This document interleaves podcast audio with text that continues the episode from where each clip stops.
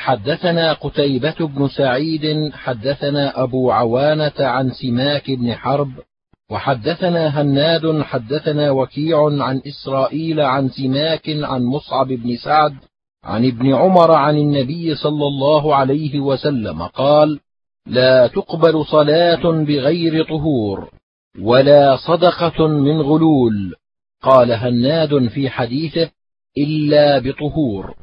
قال أبو عيسى هذا الحديث أصح شيء في هذا الباب وأحسن وفي الباب عن أبي المليح عن أبيه وأبي هريرة وأنس وأبو المليح بن أسامة اسمه عامر ويقال زيد بن أسامة بن عمير الهذلي. حدثنا إسحاق بن موسى الأنصاري حدثنا معن بن عيسى القزاز حدثنا مالك بن أنس وحدثنا قتيبة عن مالك عن سهيل بن أبي صالح عن أبيه عن أبي هريرة قال قال رسول الله صلى الله عليه وسلم إذا توضأ العبد المسلم أو المؤمن فغسل وجهه خرجت من وجهه كل خطيئة نظر إليها بعينيه مع الماء أو مع آخر قطر الماء أو نحو هذا وإذا غسل يديه خرجت من يديه كل خطيئة بطشتها يداه مع الماء أو مع آخر قطر الماء حتى يخرج نقيا من الذنوب. قال أبو عيسى هذا حديث حسن صحيح وهو حديث مالك عن سهيل عن أبيه عن أبي هريرة.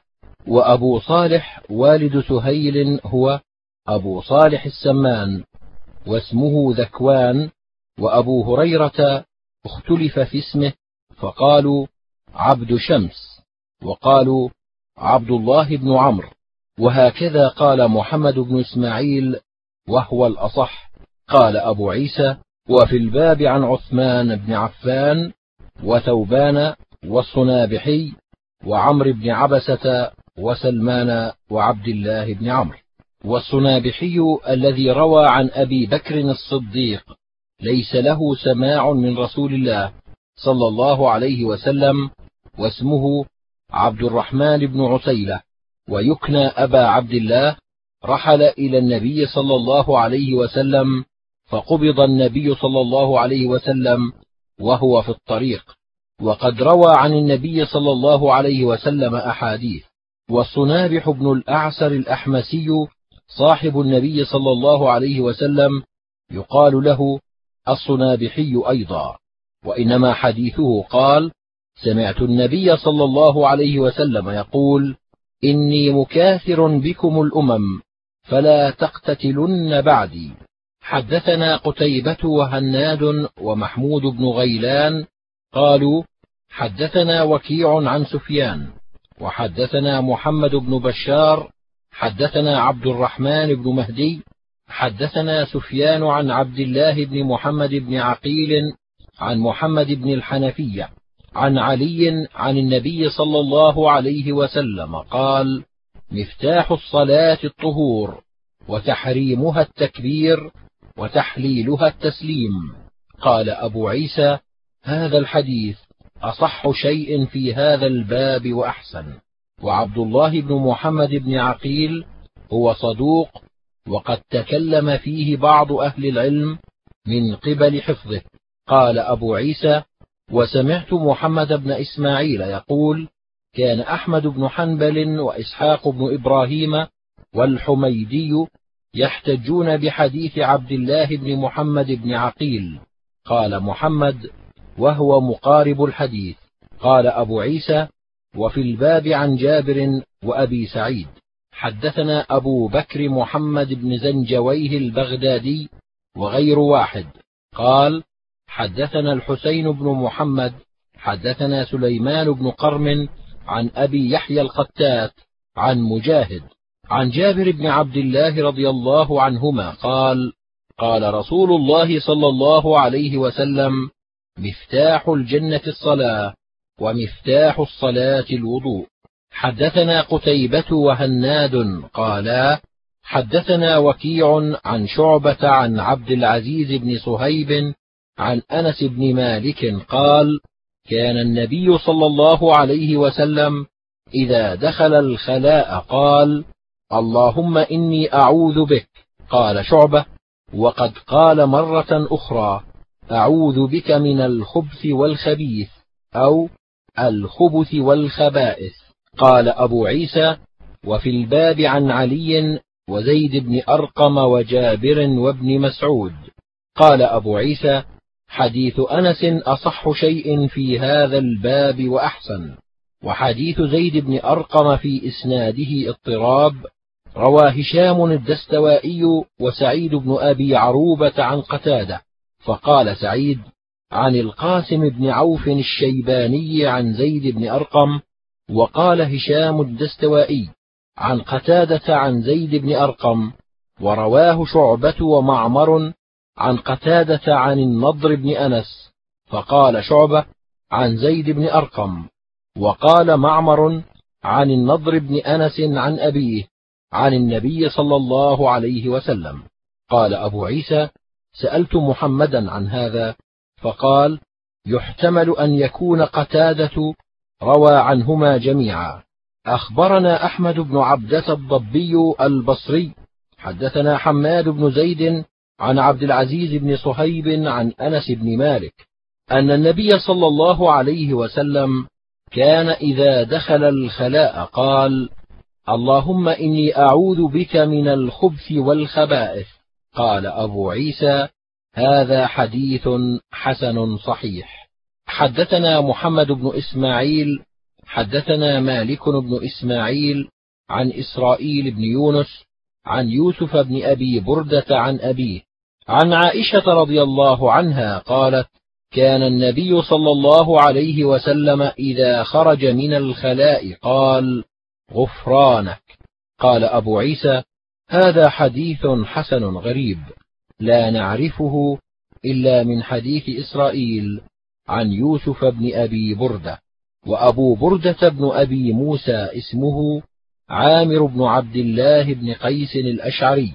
ولا نعرف في هذا الباب إلا حديث عائشة رضي الله عنها عن النبي صلى الله عليه وسلم.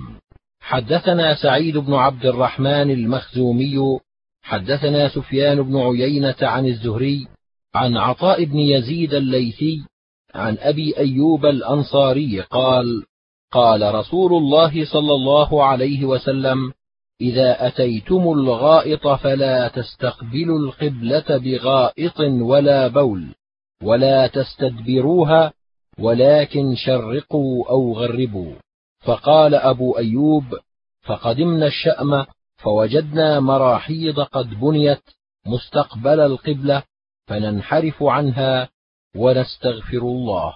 قال أبو عيسى وفي الباب عن عبد الله بن الحارث بن جزء الزبيدي ومعقل بن أبي الهيثم ويقال معقل بن أبي معقل وأبي أمامة وأبي هريرة وسهل بن حنيف. قال أبو عيسى حديث أبي أيوب أحسن شيء في هذا الباب وأصح. وأبو أيوب اسمه خالد بن زيد والزهري اسمه محمد بن مسلم بن عبيد الله بن شهاب الزهري وكنيته أبو بكر. قال أبو الوليد المكي قال أبو عبد الله محمد بن أدريس الشافعي إنما معنى قول النبي صلى الله عليه وسلم لا تستقبلوا القبلة بغائط ولا ببول ولا تستدبروها إنما هذا في الفيافي وأما في الكنف المبنية له رخصة في أن يستقبلها.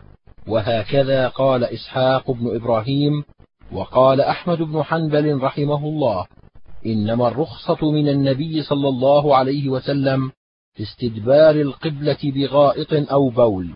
وأما استقبال القبلة فلا يستقبلها كأنه لم ير في الصحراء ولا في الكنف أن يستقبل القبلة.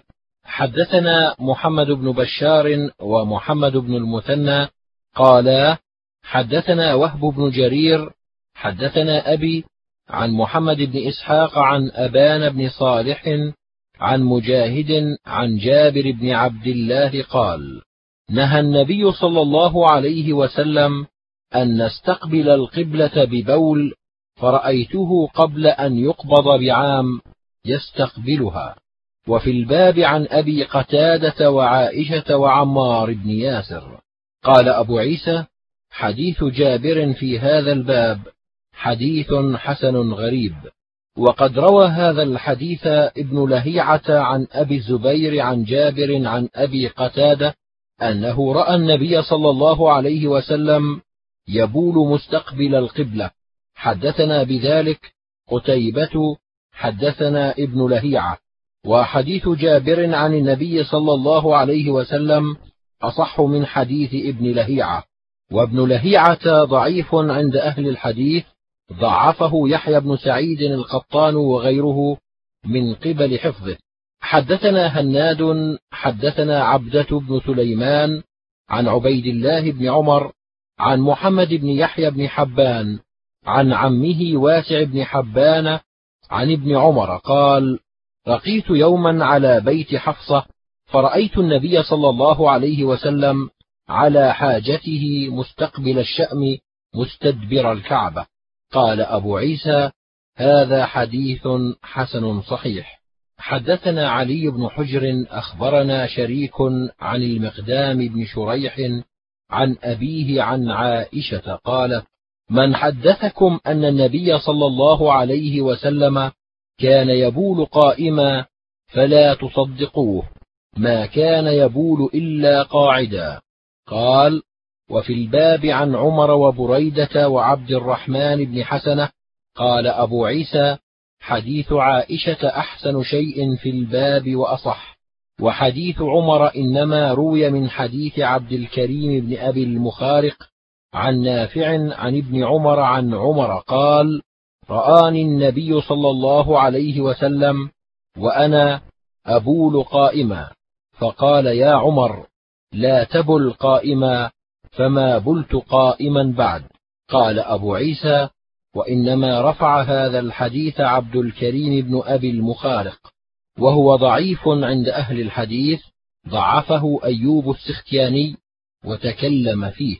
وروى عبيد الله عن نافع عن ابن عمر قال قال عمر رضي الله عنه ما بلت قائما منذ أسلمت وهذا أصح من حديث عبد الكريم وحديث بريدة في هذا غير محفوظ ومعنى النهي عن البول قائما على التأديب لا على التحريم وقد روي عن عبد الله بن مسعود قال إن من الجفاء أن تبول وأنت قائم.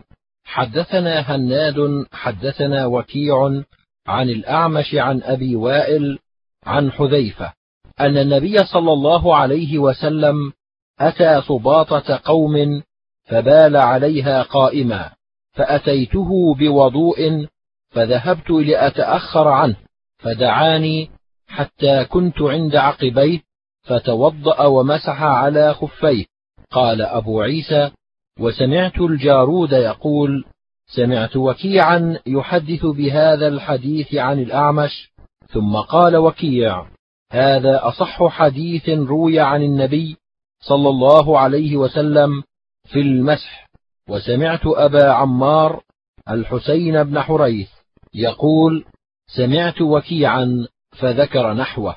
قال أبو عيسى وهكذا روى منصور وعبيدة الضبي عن أبي وائل عن حذيفة مثل رواية الأعمش.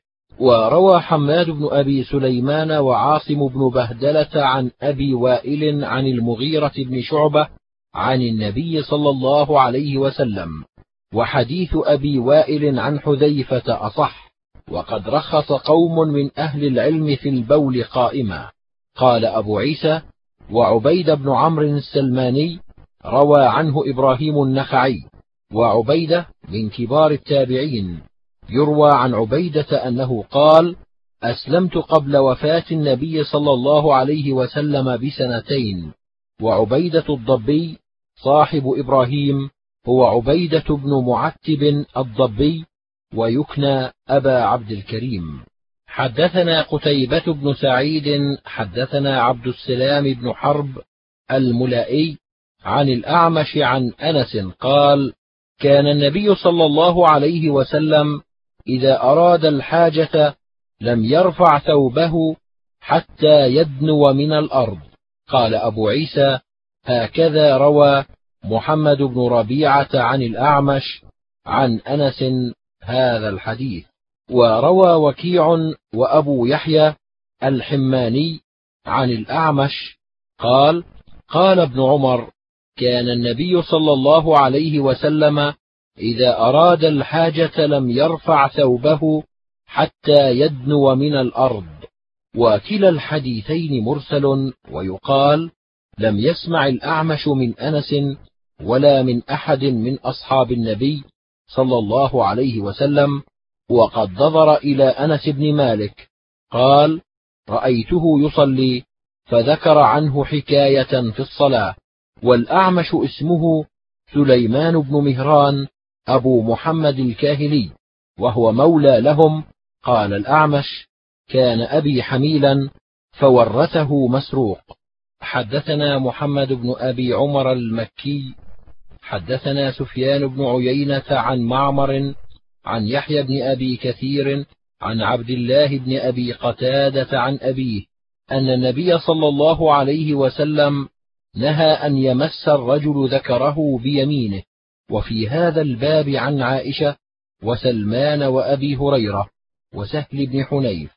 قال أبو عيسى هذا حديث حسن صحيح وأبو قتادة الأنصاري اسمه الحارث بن ربعي والعمل على هذا عند عامة أهل العلم كرهوا الاستنجاء باليمين.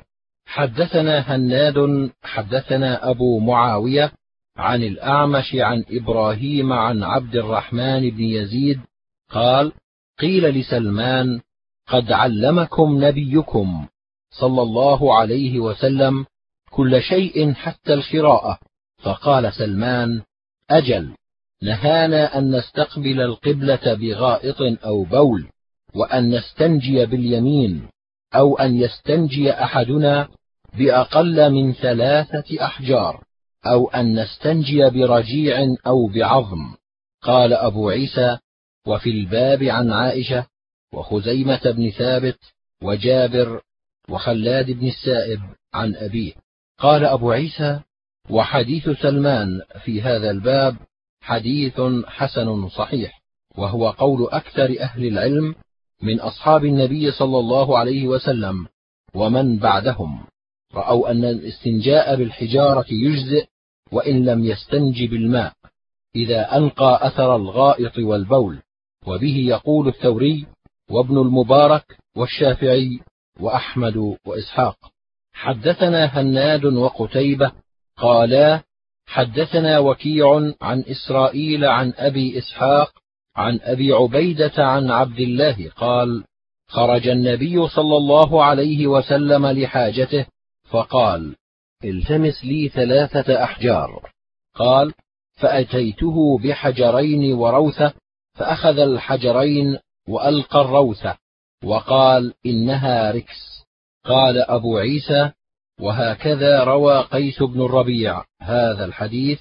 عن أبي إسحاق عن أبي عبيدة عن عبد الله نحو حديث إسرائيل وروى معمر وعمار بن رزيق عن أبي إسحاق عن علقمة عن عبد الله وروى زهير عن أبي إسحاق عن عبد الرحمن بن الأسود عن أبيه الأسود بن يزيد عن عبد الله. وروى زكريا بن أبي زائدة عن أبي إسحاق عن عبد الرحمن بن يزيد عن الأسود بن يزيد عن عبد الله وهذا حديث فيه اضطراب. حدثنا محمد بن بشار العبدي حدثنا محمد بن جعفر حدثنا شعبة. عن عمرو بن مرة قال سألت أبا عبيدة بن عبد الله هل تذكر من عبد الله شيئا؟ قال لا. قال أبو عيسى سألت عبد الله بن عبد الرحمن أي الروايات في هذا الحديث؟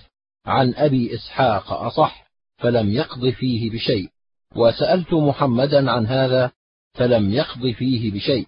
وكأنه رأى حديث زهير عن أبي إسحاق عن عبد الرحمن بن الأسود عن أبيه عن عبد الله أشبه ووضعه في كتاب الجامع.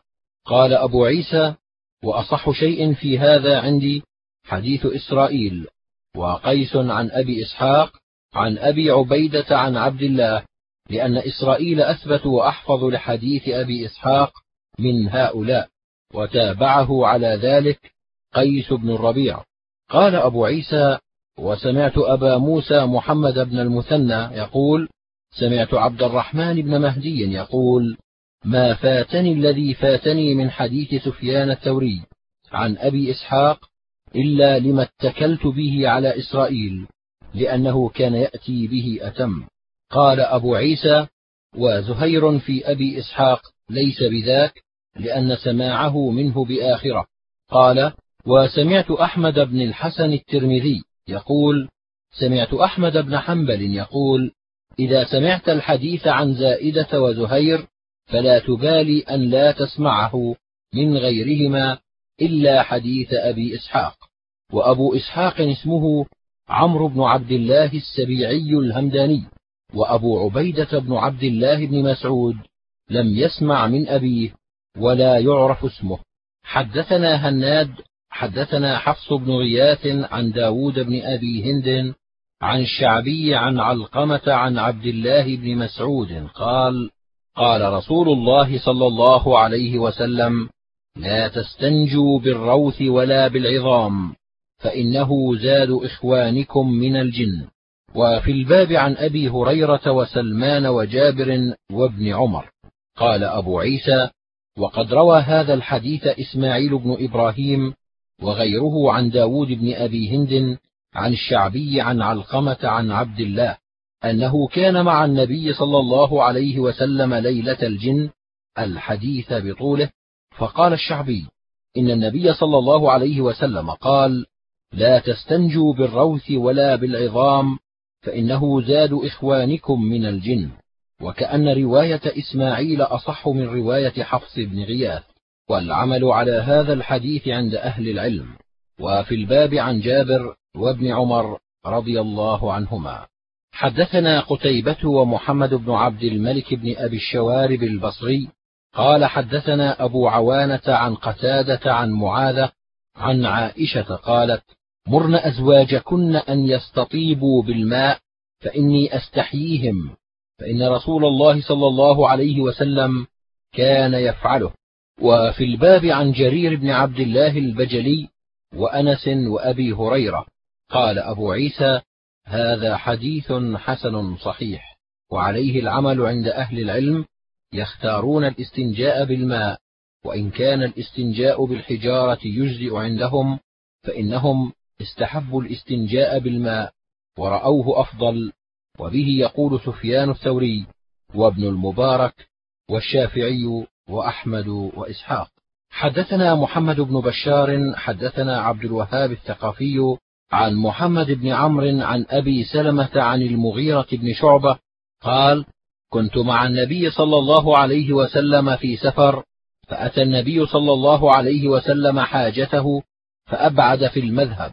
قال وفي الباب عن عبد الرحمن بن أبي قراد وأبي قتادة وجابر ويحيى بن عبيد عن أبيه وأبي موسى وابن عباس وبلال بن الحارث. قال أبو عيسى هذا حديث حسن صحيح. ويروى عن النبي صلى الله عليه وسلم أنه كان يرتاد لبوله مكانا كما يرتاد منزلا.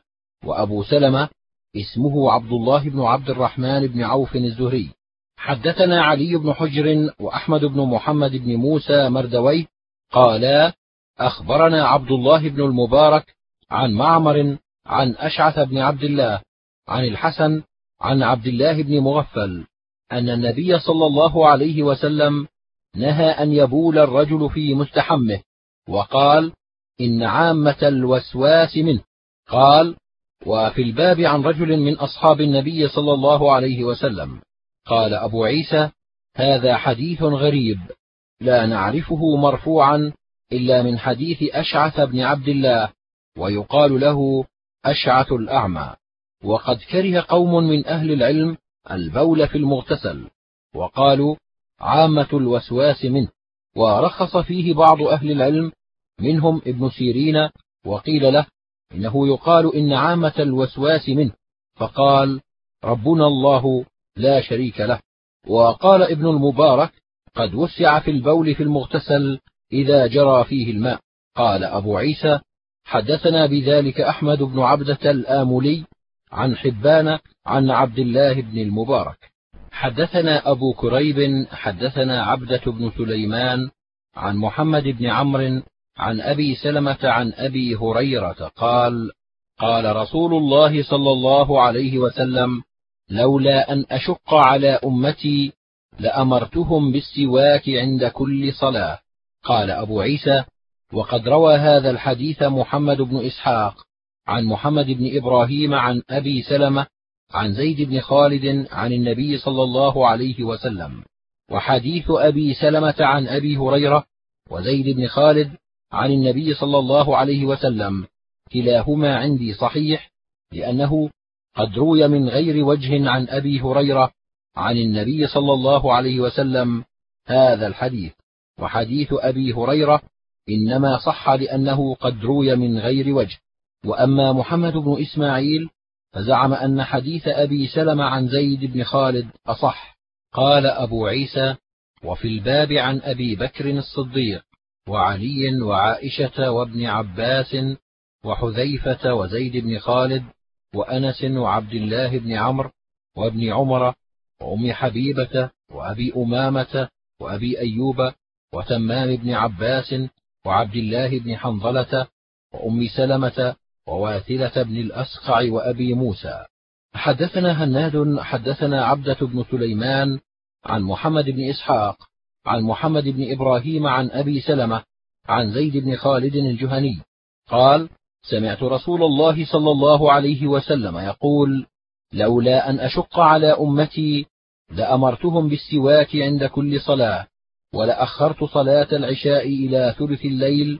قال فكان زيد بن خالد يشهد الصلوات في المسجد وسواكه على أذنه موضع القلم من أذن الكاتب. لا يقوم إلى الصلاة إلا استن ثم رده إلى موضعه. قال أبو عيسى هذا حديث حسن صحيح. حدثنا أبو الوليد أحمد بن بكار الدمشقي. يقال هو من ولد بسر بن أرطاة صاحب النبي صلى الله عليه وسلم حدثنا الوليد بن مسلم عن الأوزاعي عن الزهري عن سعيد بن المسيب وأبي سلمة عن أبي هريرة عن النبي صلى الله عليه وسلم قال إذا استيقظ أحدكم من الليل فلا يدخل يده في الإناء حتى يفرغ عليها مرتين أو ثلاثا فإنه لا يدري أين باتت يده. وفي الباب عن ابن عمر وجابر وعائشة قال أبو عيسى وهذا حديث حسن صحيح. قال الشافعي وأحب لكل من استيقظ من النوم قائلة كانت أو غيرها أن لا يدخل يده في وضوئه حتى يغسلها فإن أدخل يده قبل أن يغسلها كرهت ذلك له ولم يفسد ذلك الماء إذا لم يكن على يده نجاسة. وقال أحمد بن حنبل إذا استيقظ من النوم من الليل فأدخل يده في وضوئه قبل أن يغسلها فأعجب إلي أن يهريق الماء. وقال إسحاق إذا استيقظ من النوم بالليل أو بالنهار فلا يدخل يده في وضوئه حتى يغسلها. حدثنا نصر بن علي الجهضمي وبشر بن معاذ العقدي قالا حدثنا بشر بن المفضل عن عبد الرحمن بن حرملة عن أبي ثفال المري عن رباح بن عبد الرحمن بن أبي سفيان بن حويطب عن جدته عن أبيها قالت سمعت رسول الله صلى الله عليه وسلم يقول لا وضوء لمن لم يذكر اسم الله عليه. قال وفي الباب عن عائشة وأبي سعيد وأبي هريرة وسهل بن سعد وأنس. قال أبو عيسى قال أحمد بن حنبل لا أعلم في هذا الباب حديثا له إسناد جيد. وقال إسحاق إن ترك التسمية عامدا أعاد الوضوء وإن كان ناسيا أو متأولا أجزأه. قال محمد بن إسماعيل أحسن شيء في هذا الباب حديث رباح بن عبد الرحمن. قال أبو عيسى ورباح بن عبد الرحمن عن جدته عن أبيها وأبوها سعيد بن زيد بن عمرو بن نفيل وأبو ثفال المري اسمه ثمامة بن حسين ورباح بن عبد الرحمن هو أبو بكر بن حويطب. منهم من روى هذا الحديث فقال عن أبي بكر بن حويطب فنسبه إلى جده. حدثنا الحسن بن علي الحلواني حدثنا يزيد بن هارون عن يزيد بن عياض عن أبي ثفال المري عن رباح بن عبد الرحمن بن أبي سفيان بن حويطب عن جدته بنت سعيد بن زيد عن أبيها عن النبي صلى الله عليه وسلم مثله. حدثنا قتيبة بن سعيد حدثنا حماد بن زيد وجرير عن منصور عن هلال بن يساف عن سلمة بن قيس قال قال رسول الله صلى الله عليه وسلم إذا توضأت فانتثر وإذا استجمرت فأوتر. قال وفي الباب عن عثمان ولقيط بن صبرة وابن عباس والمقدام بن معدي كرب ووائل بن حجر وأبي هريرة. قال أبو عيسى حديث سلمة بن قيس حديث حسن صحيح واختلف أهل العلم في من ترك المضمضة والاستنشاق فقالت طائفة منهم إذا تركهما في الوضوء حتى صلى أعاد الصلاة ورأوا ذلك في الوضوء والجنابة سواء. وبه يقول ابن أبي ليلى وعبد الله بن المبارك وأحمد وإسحاق. وقال أحمد الإستنشاق أوكد من المضمضة قال أبو عيسى وقالت طائفة من أهل العلم يعيد في الجنابة ولا يعيد في الوضوء وهو قول سفيان الثوري وبعض أهل الكوفة. وقالت طائفة لا يعيد في الوضوء ولا في الجنابة لأنهما سنة من النبي صلى الله عليه وسلم فلا تجب الإعادة على من تركهما في الوضوء ولا في الجنابة وهو قول مالك والشافعي في آخرة. حدثنا يحيى بن موسى حدثنا إبراهيم بن موسى الرازي حدثنا خالد بن عبد الله عن عمرو بن يحيى عن أبيه عن عبد الله بن زيد قال رأيت النبي صلى الله عليه وسلم مضمض واستنشق من كف واحد فعل ذلك ثلاثا. قال أبو عيسى وفي الباب عن عبد الله بن عباس. قال أبو عيسى وحديث عبد الله بن زيد حسن غريب. وقد روى مالك وابن عيينة وغير واحد هذا الحديث عن عمرو بن يحيى ولم يذكروا هذا الحرف. أن النبي صلى الله عليه وسلم مضمض واستنشق من كف واحد. وإنما ذكره خالد بن عبد الله وخالد بن عبد الله ثقة حافظ عند أهل الحديث. وقال بعض أهل العلم المضمضة والاستنشاق من كف واحد يجزئ.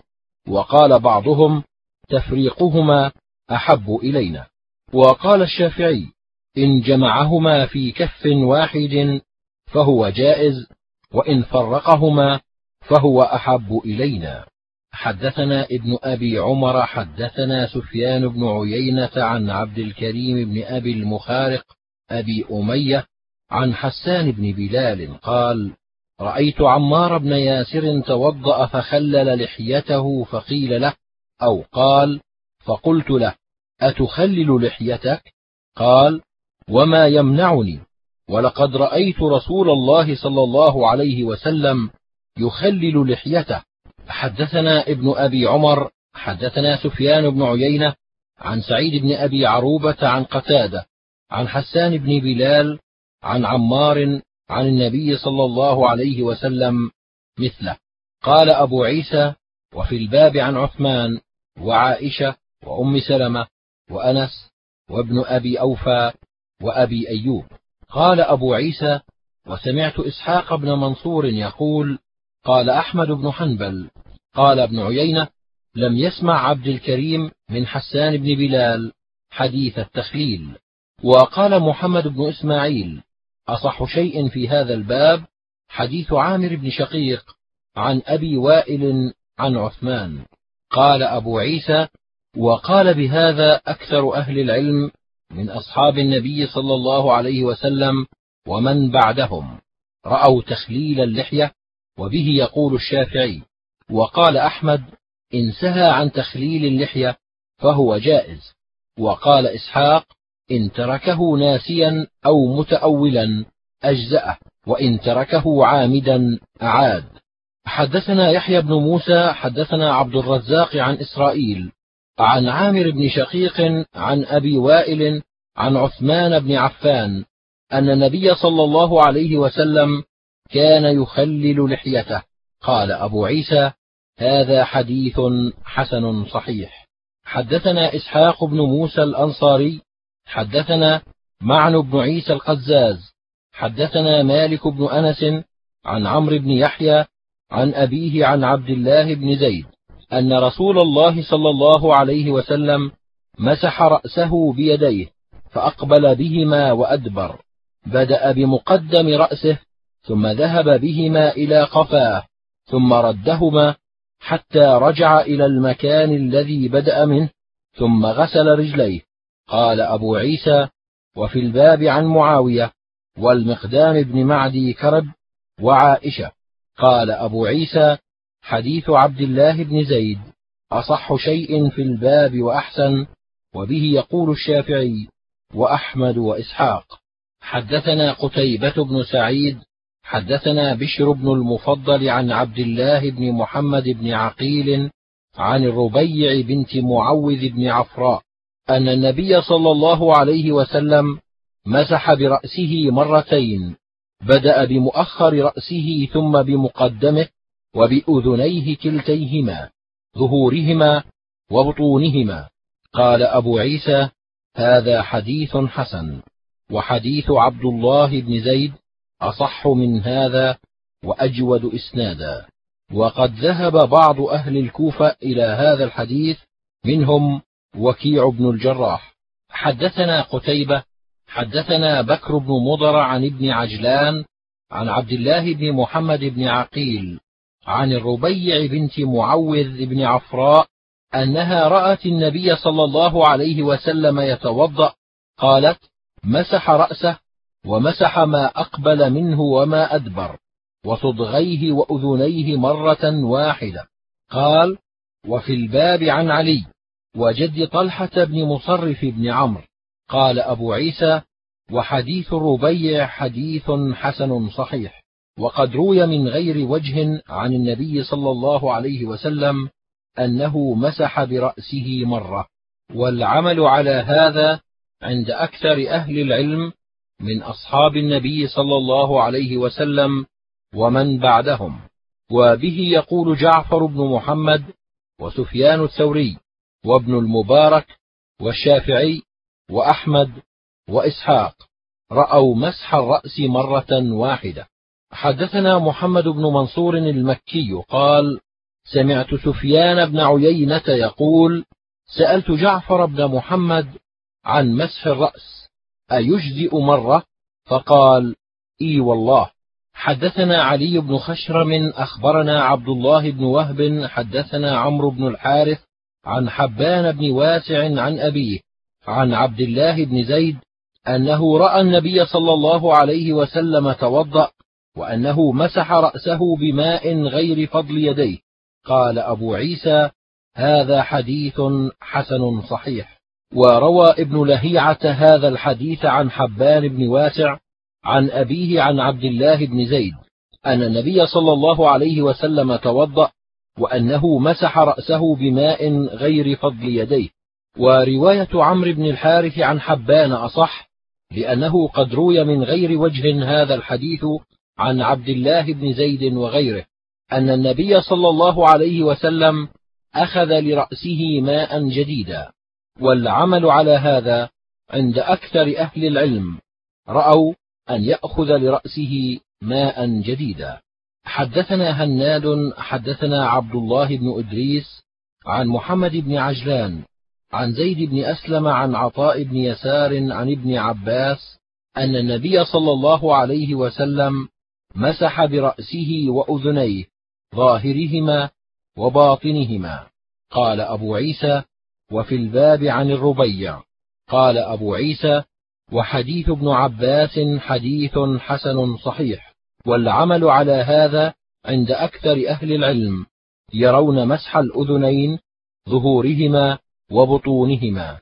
حدثنا قتيبة حدثنا حماد بن زيد عن سنان بن ربيعة عن شهر بن حوشب عن أبي أمامة قال توضأ النبي صلى الله عليه وسلم فغسل وجهه ثلاثا ويديه ثلاثا ومسح برأسه وقال الأذنان من الرأس. قال أبو عيسى قال قتيبة قال حماد لا أدري هذا من قول النبي صلى الله عليه وسلم أو من قول أبي أمامة قال وفي الباب عن أنس. قال أبو عيسى هذا حديث حسن ليس إسناده بذاك القائم والعمل على هذا عند أكثر أهل العلم من أصحاب النبي صلى الله عليه وسلم ومن بعدهم أن الأذنين من الرأس وبه يقول سفيان الثوري وابن المبارك والشافعي وأحمد وإسحاق. وقال بعض أهل العلم ما أقبل من الأذنين فمن الوجه وما أدبر فمن الرأس. قال إسحاق واختار أن يمسح مقدمهما مع الوجه ومؤخرهما مع رأسه. وقال الشافعي هما سنة على حيالهما يمسحهما بماء جديد. حدثنا قتيبة وهناد قالا حدثنا وكيع عن سفيان عن أبي هاشم عن عاصم بن لقيط بن صبرة عن أبيه قال قال النبي صلى الله عليه وسلم إذا توضأت فخلل الأصابع قال وفي الباب عن ابن عباس والمستورد وهو ابن شداد الفهري وأبي أيوب الأنصاري. قال أبو عيسى هذا حديث حسن صحيح. والعمل على هذا عند أهل العلم أنه يخلل أصابع رجليه في الوضوء وبه يقول أحمد وإسحاق. وقال إسحاق يخلل أصابع يديه ورجليه في الوضوء. وأبو هاشم اسمه إسماعيل بن كثير المكي. حدثنا إبراهيم بن سعيد هو الجوهري حدثنا سعد بن عبد الحميد بن جعفر حدثنا عبد الرحمن بن أبي الزناد عن موسى بن عقبة عن صالح مولى التوأمة عن ابن عباس أن رسول الله صلى الله عليه وسلم قال إذا توضأت فخلل بين أصابع يديك ورجليك. قال أبو عيسى هذا حديث حسن غريب. حدثنا قتيبة حدثنا ابن لهيعة عن يزيد بن عمرو عن أبي عبد الرحمن الحبلي عن المستورد بن شداد الفهري قال رأيت النبي صلى الله عليه وسلم إذا توضأ دلك أصابع رجليه بخنصره.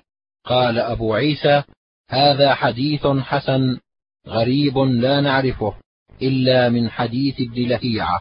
حدثنا قتيبة قال حدثنا عبد العزيز بن محمد عن سهيل بن أبي صالح عن أبيه عن أبي هريرة أن النبي صلى الله عليه وسلم قال ويل للأعقاب من النار قال وفي الباب عن عبد الله بن عمرو وعائشة وجابر وعبد الله بن الحارث هو ابن جزء الزبيدي ومعيقيب وخالد بن الوليد وشرحبيل بن حسنة وعمرو بن العاص ويزيد بن أبي سفيان قال أبو عيسى حديث أبي هريرة حديث حسن صحيح وقد روي عن النبي صلى الله عليه وسلم أنه قال ويل للأعقاب وبطون الأقدام من النار.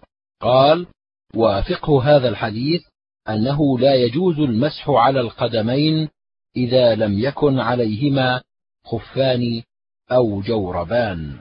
حدثنا أبو كريب وهناد وقتيبة قالوا حدثنا وكيع عن سفيان قال وحدثنا محمد بن بشار حدثنا يحيى بن سعيد قال حدثنا سفيان عن زيد بن أسلم عن عطاء بن يسار عن ابن عباس أن النبي صلى الله عليه وسلم توضأ مرة مرة.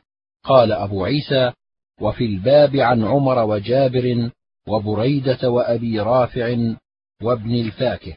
قال أبو عيسى وحديث ابن عباس أحسن شيء في هذا الباب وأصح. وروى رشدين بن سعد وغيره هذا الحديث عن الضحاك بن شرحبيل عن زيد بن أسلم عن أبيه عن عمر بن الخطاب أن النبي صلى الله عليه وسلم توضأ مرة مرة. قال وليس هذا بشيء والصحيح ما روى ابن عجلان وهشام بن سعد وسفيان الثوري وعبد العزيز بن محمد عن زيد بن أسلم عن عطاء بن يسار عن ابن عباس عن النبي صلى الله عليه وسلم. حدثنا أبو كريب ومحمد بن رافع قالا حدثنا زيد بن حباب عن عبد الرحمن بن ثابت بن ثوبان قال حدثني عبد الله بن الفضل عن عبد الرحمن بن هرمز هو الأعرج عن أبي هريرة أن النبي صلى الله عليه وسلم توضأ مرتين مرتين. قال أبو عيسى وفي الباب عن جابر. قال أبو عيسى هذا حديث حسن غريب لا نعرفه إلا من حديث ابن ثوبان عن عبد الله بن الفضل وهو إسناد حسن صحيح. قال أبو عيسى وقد روى همام عن عامر الأحول عن عطاء عن أبي هريرة أن النبي صلى الله عليه وسلم توضأ ثلاثا ثلاثا.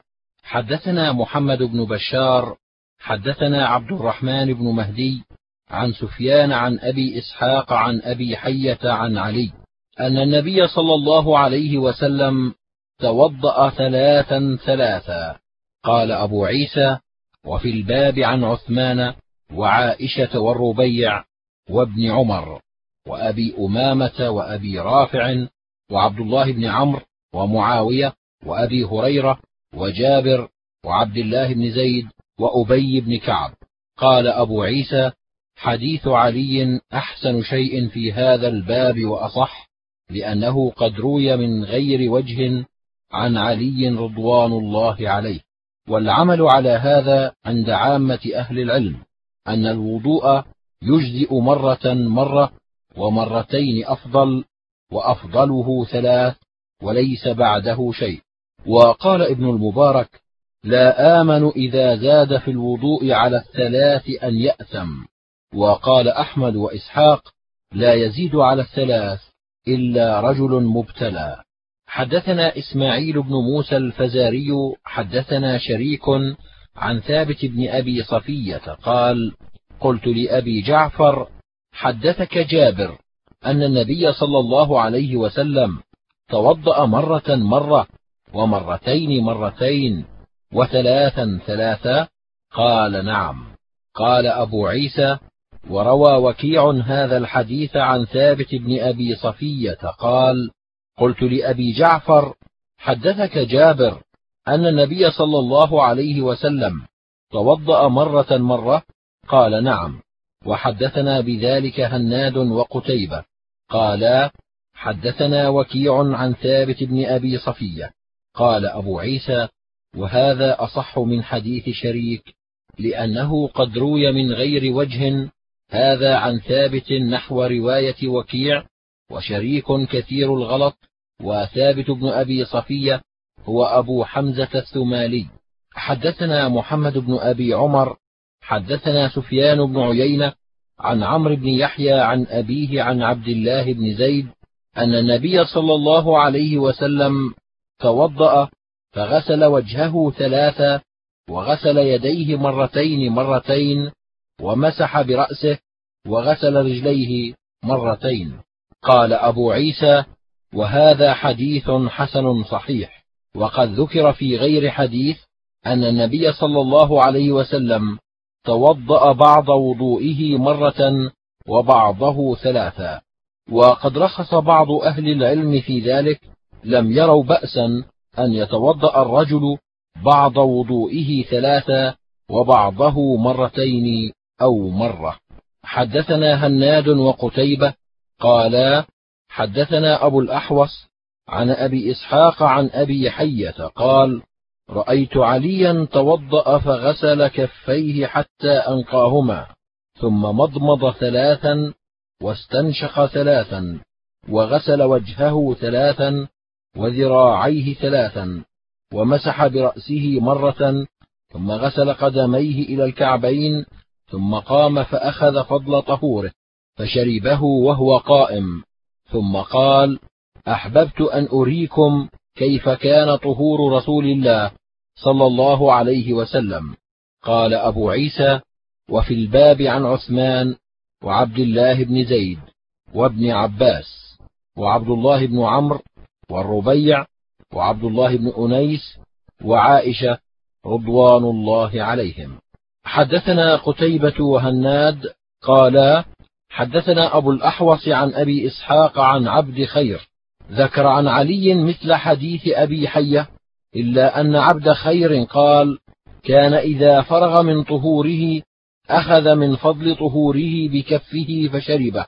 قال أبو عيسى حديث علي رواه أبو إسحاق الهمداني عن أبي حية وعبد خير والحارث عن علي وقد رواه زائدة بن قدامة وغير واحد عن خالد بن علقمة عن عبد خير عن علي رضي الله عنه حديث الوضوء بطوله. وهذا حديث حسن صحيح. قال وروى شعبة هذا الحديث عن خالد بن علقمة فأخطأ في اسمه واسم أبيه. فقال مالك بن عرفطة. عن عبد خير عن علي.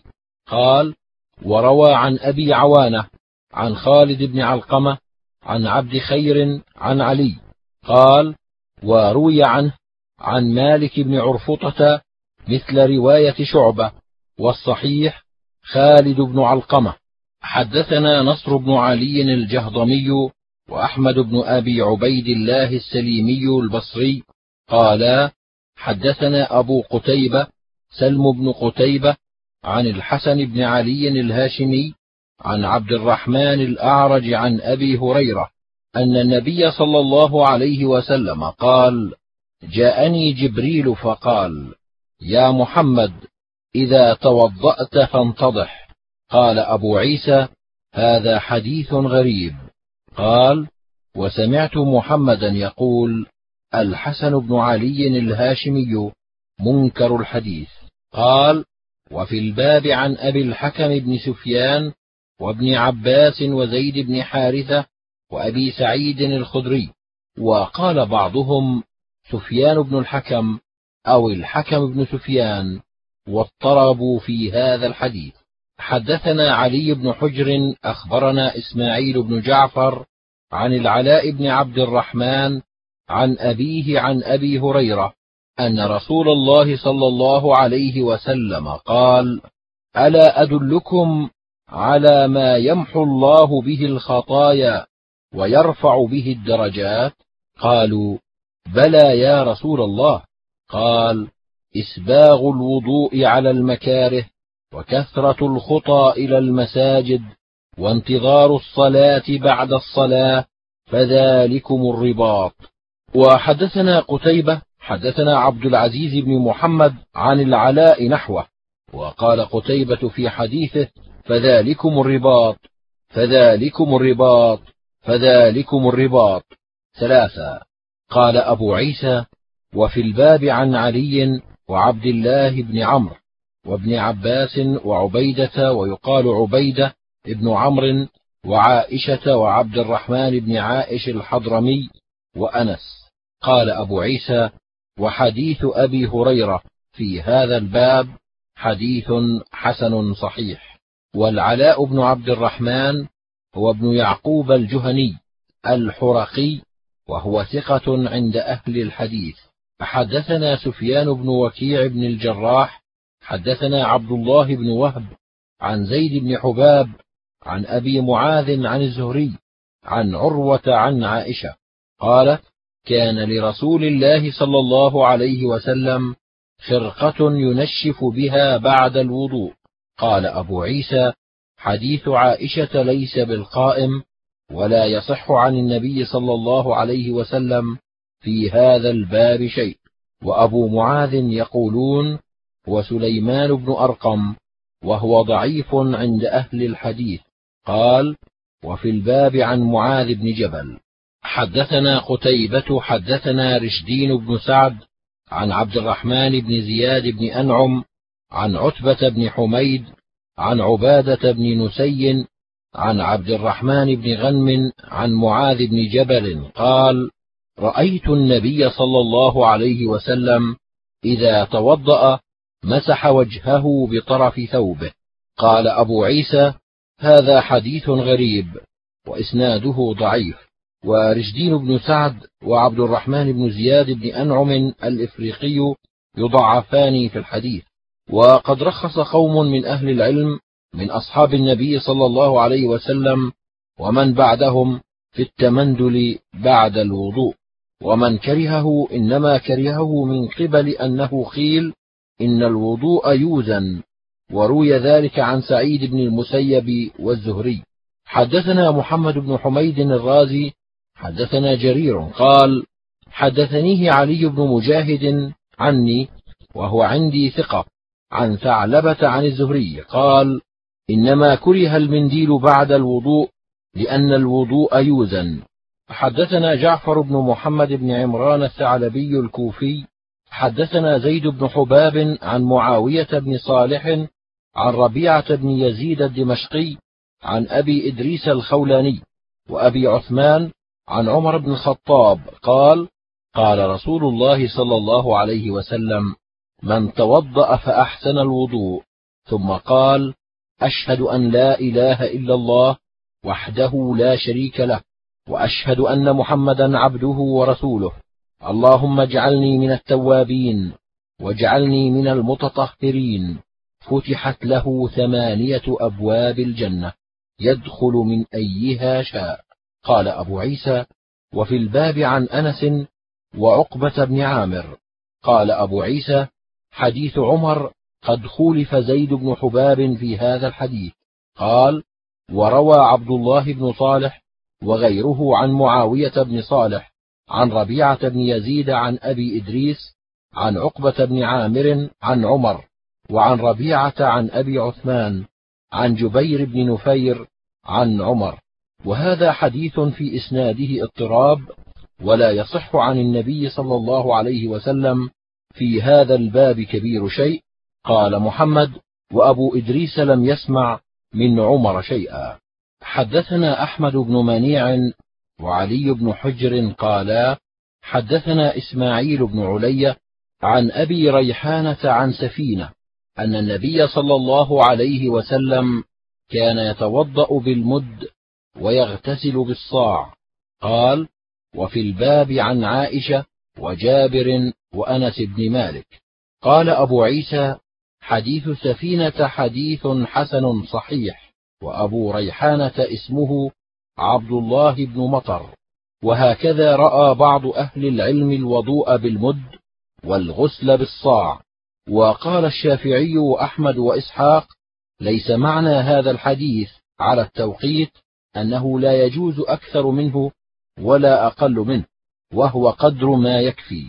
حدثنا محمد بن بشار حدثنا أبو داود الطيالسي حدثنا خارجة بن مصعب عن يونس بن عبيد عن الحسن عن عتي بن ضمرة السعدي عن أبي بن كعب عن النبي صلى الله عليه وسلم قال إن للوضوء شيطانا يقال له الولهان فاتقوا وسواس الماء.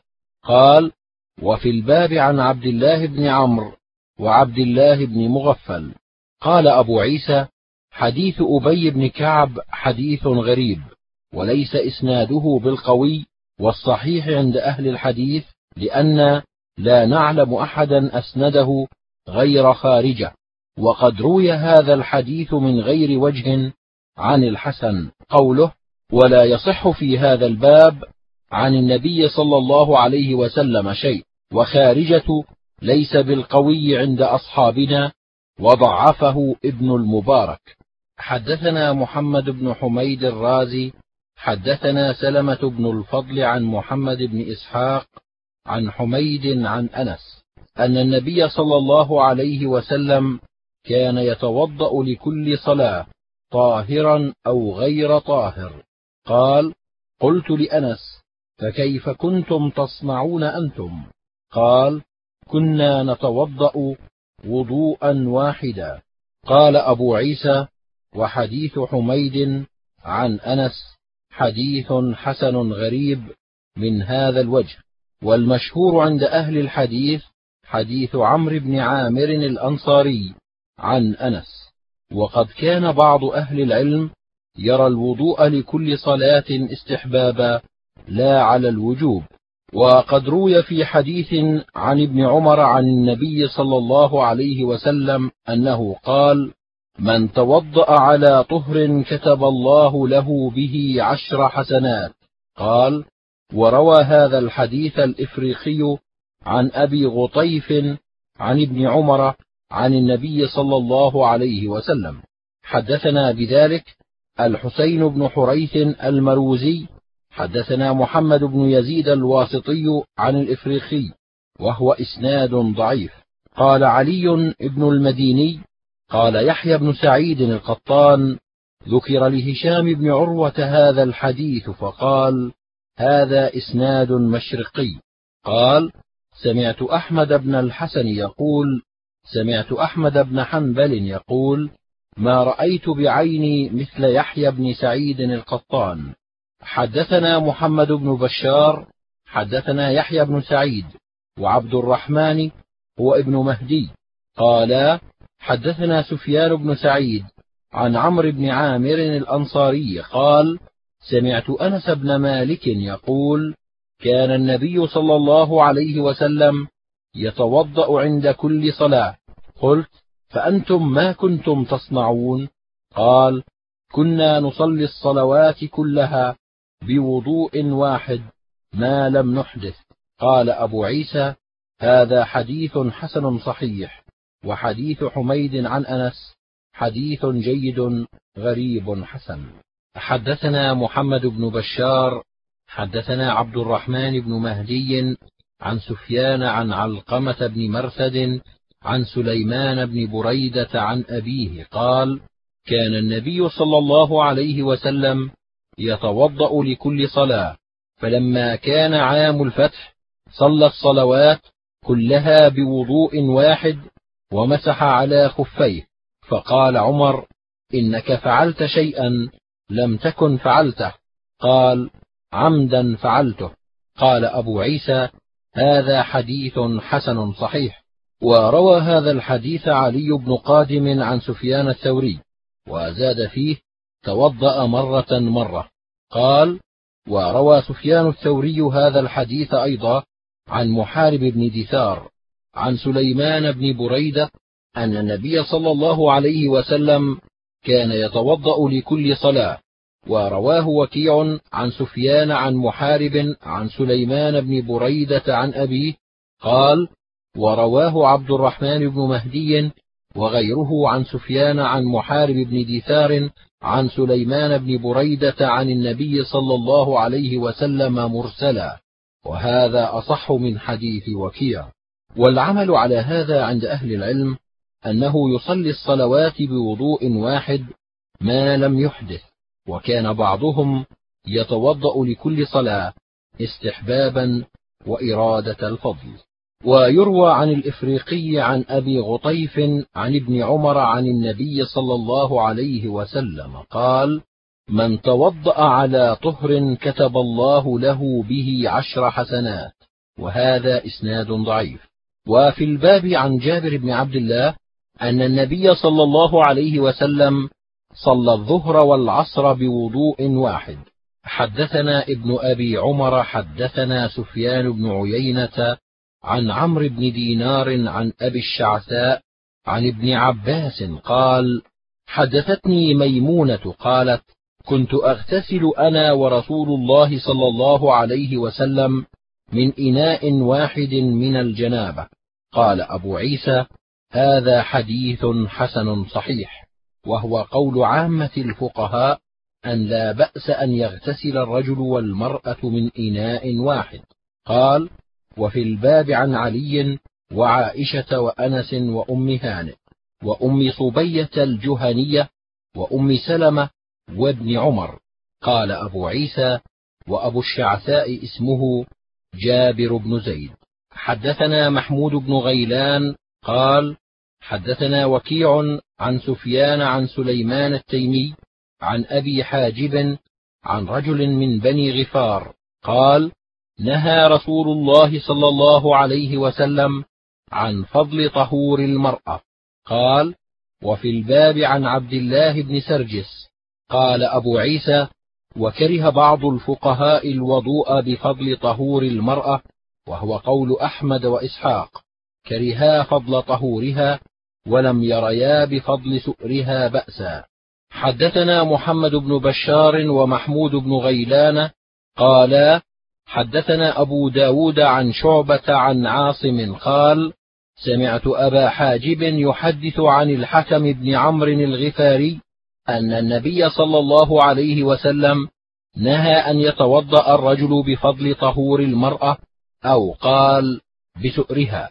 قال أبو عيسى هذا حديث حسن وأبو حاجب اسمه سوادة بن عاصم. وقال محمد بن بشار في حديثه نهى رسول الله صلى الله عليه وسلم أن يتوضأ الرجل بفضل طهور المرأة ولم يشك فيه محمد بن بشار. حدثنا قتيبة حدثنا أبو الأحوص عن سماك بن حرب عن عكرمة عن ابن عباس قال اغتسل بعض أزواج النبي صلى الله عليه وسلم في جفنة فأراد رسول الله صلى الله عليه وسلم أن يتوضأ منه فقالت يا رسول الله إني كنت جنبا فقال إن الماء لا يجنب. قال أبو عيسى هذا حديث حسن صحيح وهو قول سفيان الثوري ومالك والشافعي. حدثنا هناد والحسن بن علي الخلال وغير واحد قالوا حدثنا أبو أسامة عن الوليد بن كثير عن محمد بن كعب عن عبيد الله بن عبد الله بن رافع بن خديج عن أبي سعيد الخدري قال قيل يا رسول الله أنا توضأ من بئر بضاعة وهي بئر يلقى فيها الحيض ولحوم الكلاب والنتن. فقال رسول الله صلى الله عليه وسلم إن الماء طهور لا ينجسه شيء. قال أبو عيسى هذا حديث حسن.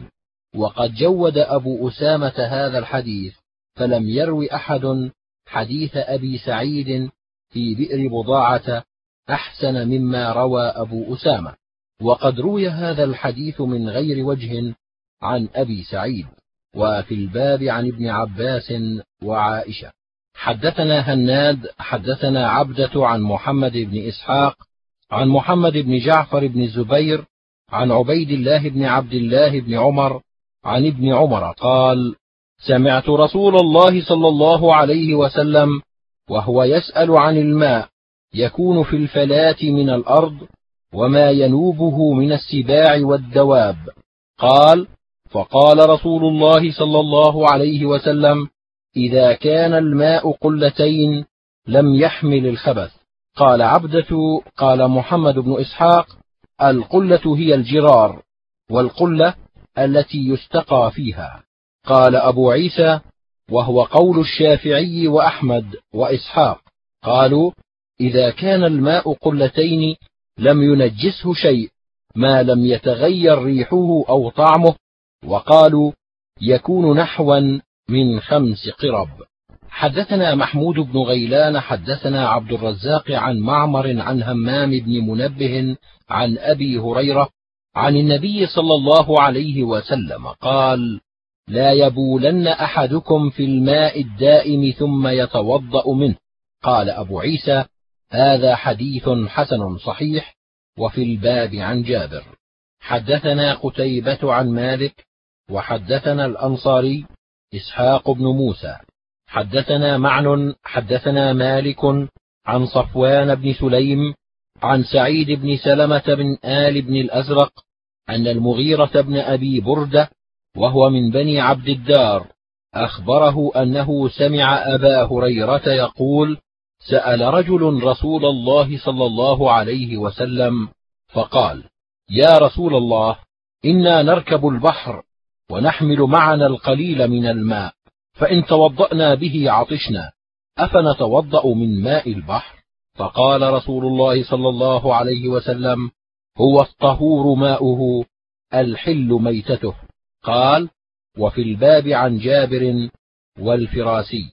قال أبو عيسى هذا حديث حسن صحيح وهو قول أكثر الفقهاء من أصحاب النبي صلى الله عليه وسلم.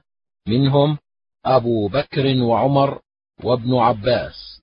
لم يروا بأسا بماء البحر. وقد كره بعض أصحاب النبي صلى الله عليه وسلم الوضوء بماء البحر.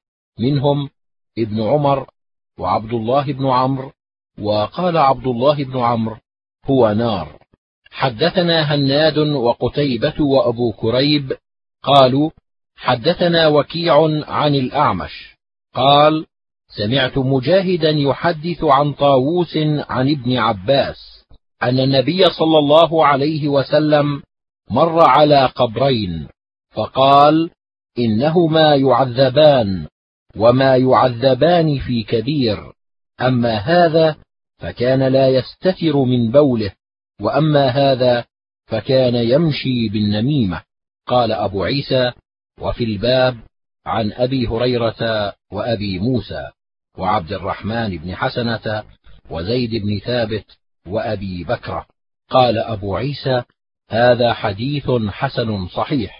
وروى منصور هذا الحديث عن مجاهد عن ابن عباس ولم يذكر فيه عن طاووس ورواية الأعمش أصح. قال وسمعت أبا بكر محمد بن أبان البلخي مستملي وكيع يقول سمعت وكيعا يقول الأعمش أحفظ لإسناد إبراهيم من منصور. حدثنا قتيبة وأحمد بن منيع قالا حدثنا سفيان بن عيينة عن الزهري عن عبيد الله بن عبد الله بن عتبة عن أم قيس بنت محصن قالت دخلت بابن لي على النبي صلى الله عليه وسلم لم يأكل الطعام فبال عليه فدعا بماء فرشه عليه قال وفي الباب عن علي وعائشة وزينب ولبابة بنت الحارث وهي أم الفضل بن عباس بن عبد المطلب وأبي السمح وعبد الله بن عمرو وأبي ليلى وابن عباس. قال أبو عيسى وهو قول غير واحد من أهل العلم من أصحاب النبي صلى الله عليه وسلم والتابعين ومن بعدهم مثل أحمد وإسحاق. قالوا ينضح بول الغلام ويغسل بول الجارية وهذا ما لم يطعما فإذا طعما غسلا جميعا. حدثنا الحسن بن محمد الزعفراني حدثنا عفان بن مسلم حدثنا حماد بن سلمة حدثنا حميد وقتادة وثابت عن أنس أن ناسا من عرينة قدموا المدينة فاجتووها فبعثهم رسول الله صلى الله عليه وسلم في إبل الصدقة وقال اشربوا من ألبانها وأبوالها. فقتلوا راعي رسول الله صلى الله عليه وسلم واستاقوا الإبل وارتدوا عن الإسلام فأتي بهم النبي صلى الله عليه وسلم فقطع أيديهم وأرجلهم من خلاف وسمر أعينهم وألقاهم بالحرة. قال أنس فكنت أرى أحدهم يكد الأرض بفيه حتى ماتوا وربما قال حماد يكدم الأرض بفيه حتى ماتوا. قال أبو عيسى هذا حديث حسن صحيح وقد روي من غير وجه عن أنس وهو قول أكثر أهل العلم قالوا لا بأس ببول ما يؤكل لحمه. حدثنا الفضل بن سهل الأعرج البغدادي حدثنا يحيى بن غيلان قال حدثنا يزيد بن زريع حدثنا سلمان التيمي عن أنس بن مالك قال إنما سمل النبي صلى الله عليه وسلم أعينهم لأنهم سملوا أعين الرعاة. قال أبو عيسى هذا حديث غريب لا نعلم أحدا ذكره غير هذا الشيخ عن يزيد بن زريع وهو معنى قوله والجروح قصاص. وقد روي عن محمد بن سيرين قال إنما فعل بهم النبي صلى الله عليه وسلم هذا قبل أن تنزل الحدود.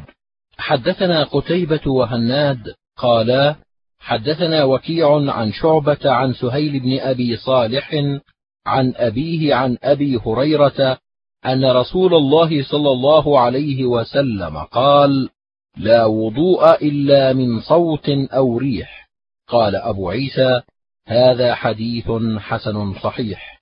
حدثنا قتيبة حدثنا عبد العزيز بن محمد عن سهيل بن أبي صالح عن أبيه عن أبي هريرة أن رسول الله صلى الله عليه وسلم قال إذا كان أحدكم في المسجد فوجد ريحا بين أليتيه فلا يخرج حتى يسمع صوتا أو يجد ريحا قال وفي الباب عن عبد الله بن زيد وعلي بن طلق وعائشة وابن عباس وابن مسعود وأبي سعيد قال أبو عيسى هذا حديث حسن صحيح وهو قول العلماء أن لا يجب عليه الوضوء إلا من حدث يسمع صوتا أو يجد ريحا. وقال عبد الله بن المبارك إذا شك في الحدث فإنه لا يجب عليه الوضوء حتى يستيقن استيقانا يقدر أن يحلف عليه. وقال إذا خرج من قبل المرأة الريح وجب عليها الوضوء. وهو قول الشافعي وإسحاق. حدثنا محمود بن غيلان حدثنا عبد الرزاق أخبرنا معمر عن همام بن منبه عن أبي هريرة عن النبي صلى الله عليه وسلم قال إن الله لا يقبل صلاة أحدكم إذا أحدث حتى يتوضأ. قال أبو عيسى هذا حديث غريب حسن صحيح. حدثنا إسماعيل بن موسى كوفي وهناد بن عبيد المحاربي المعنى واحد. قالوا حدثنا عبد السلام بن حرب الملائي عن أبي خالد الدالاني عن قتادة عن أبي العالية عن ابن عباس أنه رأى النبي صلى الله عليه وسلم نام وهو ساجد حتى غطى أو نفخ ثم قام يصلي. فقلت يا رسول الله إنك قد نمت. قال إن الوضوء لا يجب إلا على من نام مضطجعا فإنه إذا اضطجع استرخت مفاصله. قال أبو عيسى وأبو خالد اسمه يزيد بن عبد الرحمن. قال وفي الباب عن عائشة وابن مسعود وأبي هريرة. حدثنا محمد بن بشار حدثنا يحيى بن سعيد عن شعبة عن قتادة عن أنس بن مالك قال كان أصحاب رسول الله صلى الله عليه وسلم ينامون ثم يقومون فيصلون ولا يتوضؤون. قال أبو عيسى هذا حديث حسن صحيح.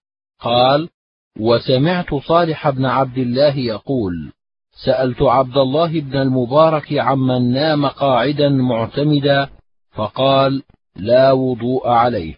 قال أبو عيسى وقد روى حديث ابن عباس سعيد بن أبي عروبة عن قتادة عن ابن عباس قوله ولم يذكر فيه أبا العالية ولم يرفعه. واختلف العلماء في الوضوء من النوم فرأى أكثرهم أن لا يجب عليه الوضوء إذا نام قاعدا أو قائما حتى ينام مضطجعا. وبه يقول الثوري وابن المبارك وأحمد قال وقال بعضهم إذا نام حتى غلب على عقله وجب عليه الوضوء وبه يقول إسحاق. وقال الشافعي من نام قاعدا فرأى رؤيا أو زالت مقعدته لوسن النوم فعليه الوضوء. حدثنا ابن أبي عمر قال حدثنا سفيان بن عيينة عن محمد بن عمرو عن أبي سلمة عن أبي هريرة قال قال رسول الله صلى الله عليه وسلم الوضوء مما مست النار ولو من ثور أقط. قال فقال له ابن عباس يا أبا هريرة أنا توضأ من الدهن؟ أنا توضأ من الحميم؟ قال فقال أبو هريرة يا ابن أخي إذا سمعت حديثا عن رسول الله صلى الله عليه وسلم فلا تضرب له مثلا. قال وفي الباب عن أم حبيبة وأم سلمة وزيد بن ثابت وأبي طلحة وأبي أيوب وأبي موسى. قال أبو عيسى وقد رأى بعض أهل العلم الوضوء مما غيرت النار وأكثر أهل العلم من أصحاب النبي صلى الله عليه وسلم والتابعين ومن بعدهم على ترك الوضوء مما غيرت النار. حدثنا ابن أبي عمر حدثنا سفيان بن عيينة قال حدثنا عبد الله بن محمد بن عقيل سمع جابرا قال سفيان وحدثنا محمد بن المنكدر عن جابر قال خرج رسول الله صلى الله عليه وسلم وأنا معه فدخل على امرأة من الأنصار فذبحت له شاة فأكل. وأتته بقناع من رطب فأكل منه ثم توضأ للظهر وصلى ثم انصرف فأتته بعلالة من علالة الشاة فأكل ثم صلى العصر ولم يتوضأ. قال وفي الباب عن أبي بكر الصديق وابن عباس وأبي هريرة وابن مسعود وأبي رافع وأم الحكم وعمرو بن أمية وأم عامر وسويد بن النعمان وأم سلمة. قال أبو عيسى ولا يصح حديث أبي بكر في هذا الباب من قبل إسناده إنما رواه حسام بن مصك عن ابن سيرين عن ابن عباس عن أبي بكر الصديق عن النبي صلى الله عليه وسلم والصحيح إنما هو عن ابن عباس عن النبي صلى الله عليه وسلم. هكذا روى الحفاظ وروي من غير وجه عن ابن سيرين عن ابن عباس عن النبي صلى الله عليه وسلم. ورواه عطاء بن يسار وعكرمة ومحمد بن عمرو بن عطاء وعلي بن عبد الله بن عباس وغير واحد عن ابن عباس عن النبي صلى الله عليه وسلم ولم يذكروا فيه عن أبي بكر الصديق. وهذا أصح. قال أبو عيسى والعمل على هذا عند أكثر أهل العلم من أصحاب النبي صلى الله عليه وسلم والتابعين ومن بعدهم مثل سفيان الثوري وابن المبارك والشافعي وأحمد وإسحاق. رأوا ترك الوضوء مما مست النار. وهذا آخر الأمرين من رسول الله صلى الله عليه وسلم وكأن هذا الحديث ناسخ للحديث الأول حديث الوضوء مما مست النار. حدثنا هناد حدثنا أبو معاوية عن الأعمش عن عبد الله بن عبد الله الرازي عن عبد الرحمن بن أبي ليلى عن البراء بن عازب قال سئل رسول الله صلى الله عليه وسلم عن الوضوء من لحوم الإبل فقال توضأوا منها. وسئل عن الوضوء من لحوم الغنم فقال لا تتوضأوا منها. قال وفي الباب عن جابر بن سمرة وأسيد بن حضير.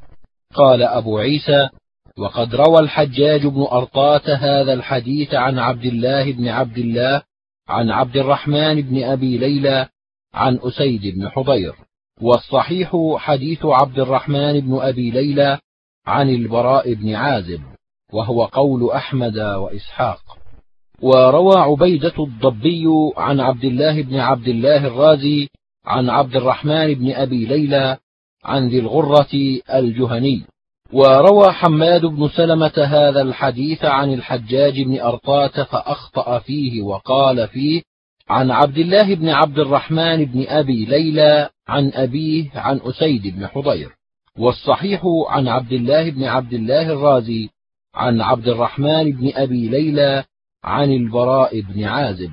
قال إسحاق صح في هذا الباب حديثان عن رسول الله صلى الله عليه وسلم حديث البراء وحديث جابر بن سمرة وهو قول أحمد وإسحاق وقد روي عن بعض أهل العلم من التابعين وغيرهم أنهم لم يروا الوضوء من لحوم الإبل وهو قول سفيان الثوري وأهل الكوفة.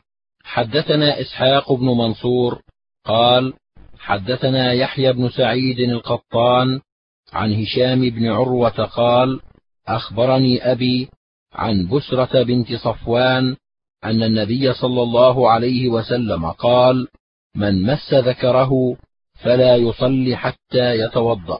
قال وفي الباب عن أم حبيبة وأبي أيوب وأبي هريرة وأروى ابنة أنيس وعائشة وجابر وزيد بن خالد وعبد الله بن عمرو. قال أبو عيسى هذا حديث حسن صحيح. قال هكذا رواه غير واحد مثل هذا عن هشام بن عروة عن أبيه عن بسرة. وروى أبو أسامة وغير واحد هذا الحديث عن هشام بن عروة عن أبيه عن مروان عن بسرة عن النبي صلى الله عليه وسلم نحوه حدثنا بذلك إسحاق بن منصور حدثنا أبو أسامة بهذا. وروى هذا الحديث أبو الزناد عن عروة عن بسرة عن النبي صلى الله عليه وسلم. حدثنا بذلك علي بن حجر قال حدثنا عبد الرحمن بن أبي الزناد عن أبيه عن عروة عن بسرة عن النبي صلى الله عليه وسلم نحوه وهو قول غير واحد من أصحاب النبي صلى الله عليه وسلم والتابعين وبه يقول الأوزاعي والشافعي وأحمد وإسحاق. قال محمد وأصح شيء في هذا الباب حديث بسرة. وقال أبو زرعة حديث أم حبيبة في هذا الباب صحيح وهو حديث العلاء بن الحارث عن مكحول عن عنبسة بن أبي سفيان عن أم حبيبة. وقال محمد لم يسمع مكحول من عنبسة بن أبي سفيان وروى مكحول عن رجل عن عنبسة غير هذا الحديث وكأنه لم ير هذا الحديث صحيحا. حدثنا هناد حدثنا ملازم بن عمرو عن عبد الله بن بدر عن قيس بن طلق بن علي هو الحنفي عن أبيه عن النبي صلى الله عليه وسلم. قال وهل هو إلا مضغة منه أو بضعة منه؟ قال وفي الباب عن أبي أمامة. قال أبو عيسى وقد روي عن غير واحد من أصحاب النبي صلى الله عليه وسلم وبعض التابعين أنهم لم يروا الوضوء من مس الذكر وهو قول أهل الكوفة وابن المبارك. وهذا الحديث أحسن شيء روي في هذا الباب. وقد روى هذا الحديث أيوب بن عتبة ومحمد بن جابر عن قيس بن طلق عن أبيه. وقد تكلم بعض أهل الحديث في محمد بن جابر وأيوب بن عتبة. وحديث ملازم بن عمرو عن عبد الله بن بدر أصح وأحسن. حدثنا قتيبة وهناد وأبو كريب وأحمد بن منيع ومحمود بن غيلان وأبو عمار الحسين بن حريث قالوا حدثنا وكيع عن الأعمش عن حبيب بن أبي ثابت عن عروة عن عائشة أن النبي صلى الله عليه وسلم قبل بعض نسائه ثم خرج إلى الصلاة ولم يتوضأ. قال قلت من هي إلا أنت؟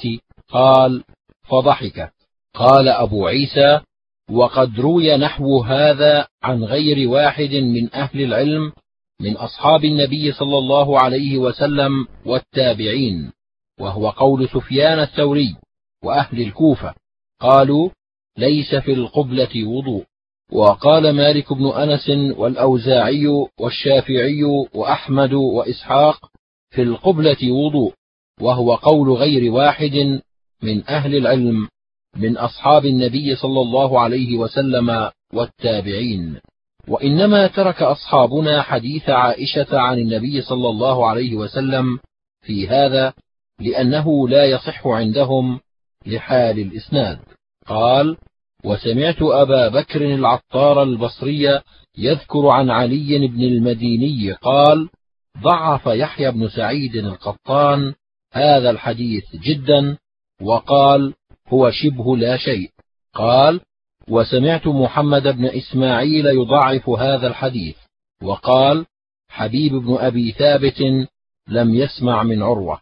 وقد روي عن إبراهيم التيمي عن عائشة أن النبي صلى الله عليه وسلم قبلها ولم يتوضأ وهذا لا يصح أيضا. ولا نعرف لإبراهيم التيمي سماعا من عائشة. وليس يصح عن النبي صلى الله عليه وسلم في هذا الباب شيء. حدثنا أبو عبيدة بن أبي السفر وهو أحمد بن عبد الله الهمداني الكوفي وإسحاق بن منصور قال أبو عبيدة حدثنا. وقال إسحاق أخبرنا عبد الصمد بن عبد الوارث حدثني أبي عن حسين المعلم عن يحيى بن أبي كثير قال حدثني عبد الرحمن بن عمرو الأوزاعي عن يعيش بن الوليد المخزومي عن أبيه عن معدان بن أبي طلحة عن أبي الدرداء أن رسول الله صلى الله عليه وسلم قاء فأفطر فتوضأ فلقيت ثوبان في مسجد دمشق فذكرت ذلك له فقال صدق أنا صببت له وضوءه. قال أبو عيسى وقال إسحاق بن منصور معدان بن طلحة قال أبو عيسى وابن أبي طلحة أصح. قال أبو عيسى وقد رأى غير واحد من أهل العلم من أصحاب النبي صلى الله عليه وسلم وغيرهم من التابعين الوضوء من القيء والرعاف وهو قول سفيان الثوري وابن المبارك وأحمد وإسحاق. وقال بعض أهل العلم ليس في القيء والرعاف وضوء وهو قول مالك والشافعي. وقد جود حسين المعلم هذا الحديث وحديث حسين أصح شيء في هذا الباب. وروى معمر هذا الحديث عن يحيى بن أبي كثير فأخطأ فيه فقال عن يعيش بن الوليد عن خالد بن معدان عن أبي الدرداء ولم يذكر فيه الأوزاعي وقال عن خالد بن معدان وإنما هو معدان بن أبي طلحة. حدثنا هناد حدثنا شريك عن أبي فزارة عن أبي زيد عن عبد الله بن مسعود قال سألني النبي صلى الله عليه وسلم ما في إداوتك؟ فقلت نبيذ. فقال تمرة طيبة وماء طهور. قال فتوضأ منه. قال أبو عيسى وإنما روي هذا الحديث عن أبي زيد عن عبد الله عن النبي صلى الله عليه وسلم وأبو زيد رجل مجهول عند أهل الحديث لا تعرف له رواية غير هذا الحديث. وقد رأى بعض أهل العلم الوضوء بالنبيذ منهم سفيان الثوري وغيره وقال بعض أهل العلم لا يتوضأ بالنبيذ وهو قول الشافعي وأحمد وإسحاق. وقال إسحاق إن ابتلي رجل بهذا فتوضأ بالنبيذ وتيمم أحب إلي. قال أبو عيسى وقول من يقول لا يتوضأ بالنبيذ أقرب إلى الكتاب وأشبه لأن الله تعالى قال فلم تجدوا ماء فتيمموا صعيدا طيبا. حدثنا قتيبة حدثنا الليث عن عقيل عن الزهري عن عبيد الله بن عبد الله عن ابن عباس أن النبي صلى الله عليه وسلم شرب لبنا فدعا بماء فمضمض وقال إن له دسما قال وفي الباب عن سهل بن سعد الساعدي وأم سلمة. قال أبو عيسى وهذا حديث حسن صحيح وقد رأى بعض أهل العلم المضمضة من اللبن وهذا عندنا على الاستحباب. ولم ير بعضهم المضمضة من اللبن. حدثنا نصر بن علي ومحمد بن بشار قالا حدثنا أبو أحمد محمد بن عبد الله الزبيري عن سفيان عن الضحاك بن عثمان عن نافع عن ابن عمر أن رجلا سلم على النبي صلى الله عليه وسلم وهو يبول فلم يرد عليه. قال أبو عيسى هذا حديث حسن صحيح وإنما يكره هذا عندنا إذا كان على الغائط والبول وقد فسر بعض أهل العلم ذلك وهذا أحسن شيء روي في هذا الباب. قال أبو عيسى وفي الباب عن المهاجر بن قنفذ وعبد الله بن حنظلة وعلقمة بن الفغواء وجابر والبراء.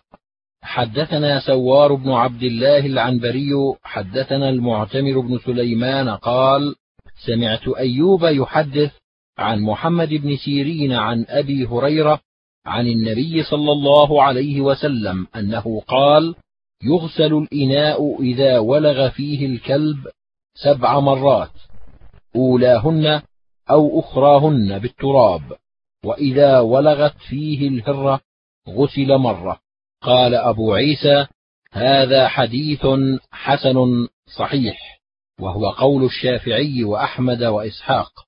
وقد روي هذا الحديث من غير وجه عن أبي هريرة عن النبي صلى الله عليه وسلم نحو هذا ولم يذكر فيه إذا ولغت فيه الهرة غسل مرة. قال وفي الباب عن عبد الله بن مغفل. حدثنا إسحاق بن موسى الأنصاري حدثنا معا حدثنا مالك بن أنس عن إسحاق بن عبد الله بن أبي طلحة عن حميدة بنت عبيد بن رفاعة عن كبشة بنت كعب بن مالك وكانت عند ابن أبي قتادة أن أبا قتادة دخل عليها قالت فسكبت له وضوءا. قالت فجاءت هرة تشرب فأصغى لها الإناء حتى شربت. قالت كبشة فرآني أنظر إليه فقال أتعجبين يا بنت أخي؟ فقلت نعم. قال إن رسول الله صلى الله عليه وسلم قال إنها ليست بنجس إنما هي من الطوافين عليكم أو الطوافات. وقد روى بعضهم عن مالك وكانت عند أبي قتادة والصحيح ابن أبي قتادة. قال وفي الباب عن عائشة وأبي هريرة. قال أبو عيسى هذا حديث حسن صحيح وهو قول أكثر العلماء من أصحاب النبي صلى الله عليه وسلم والتابعين ومن بعدهم مثل الشافعي وأحمد وإسحاق. لم يروا بسؤر الهرة بأسا. وهذا أحسن شيء روي في هذا الباب. وقد جود مالك هذا الحديث عن إسحاق بن عبد الله بن أبي طلحة ولم يأت به أحد أتم من مالك. حدثنا هناد حدثنا وكيع عن الأعمش عن إبراهيم عن همام بن الحارث قال بال جرير بن عبد الله ثم توضأ ومسح على خفيه فقيل له أتفعل هذا؟ قال وما يمنعني وقد رأيت رسول الله صلى الله عليه وسلم يفعله. قال إبراهيم وكان يعجبهم حديث جرير لأن إسلامه كان بعد نزول المائدة. هذا قول إبراهيم يعني كان يعجبهم.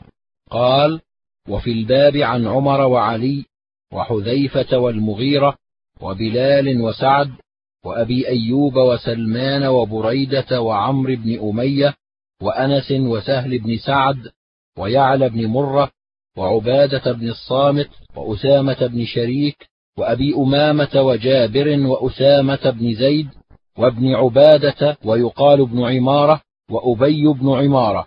قال أبو عيسى وحديث جرير حديث حسن صحيح. ويروى عن شهر بن حوشب قال رأيت جرير بن عبد الله توضأ ومسح على خفيه فقلت له في ذلك. فقال رأيت النبي صلى الله عليه وسلم توضأ ومسح على خفيه فقلت له أقبل المائدة أم بعد المائدة؟ فقال ما أسلمت إلا بعد المائدة.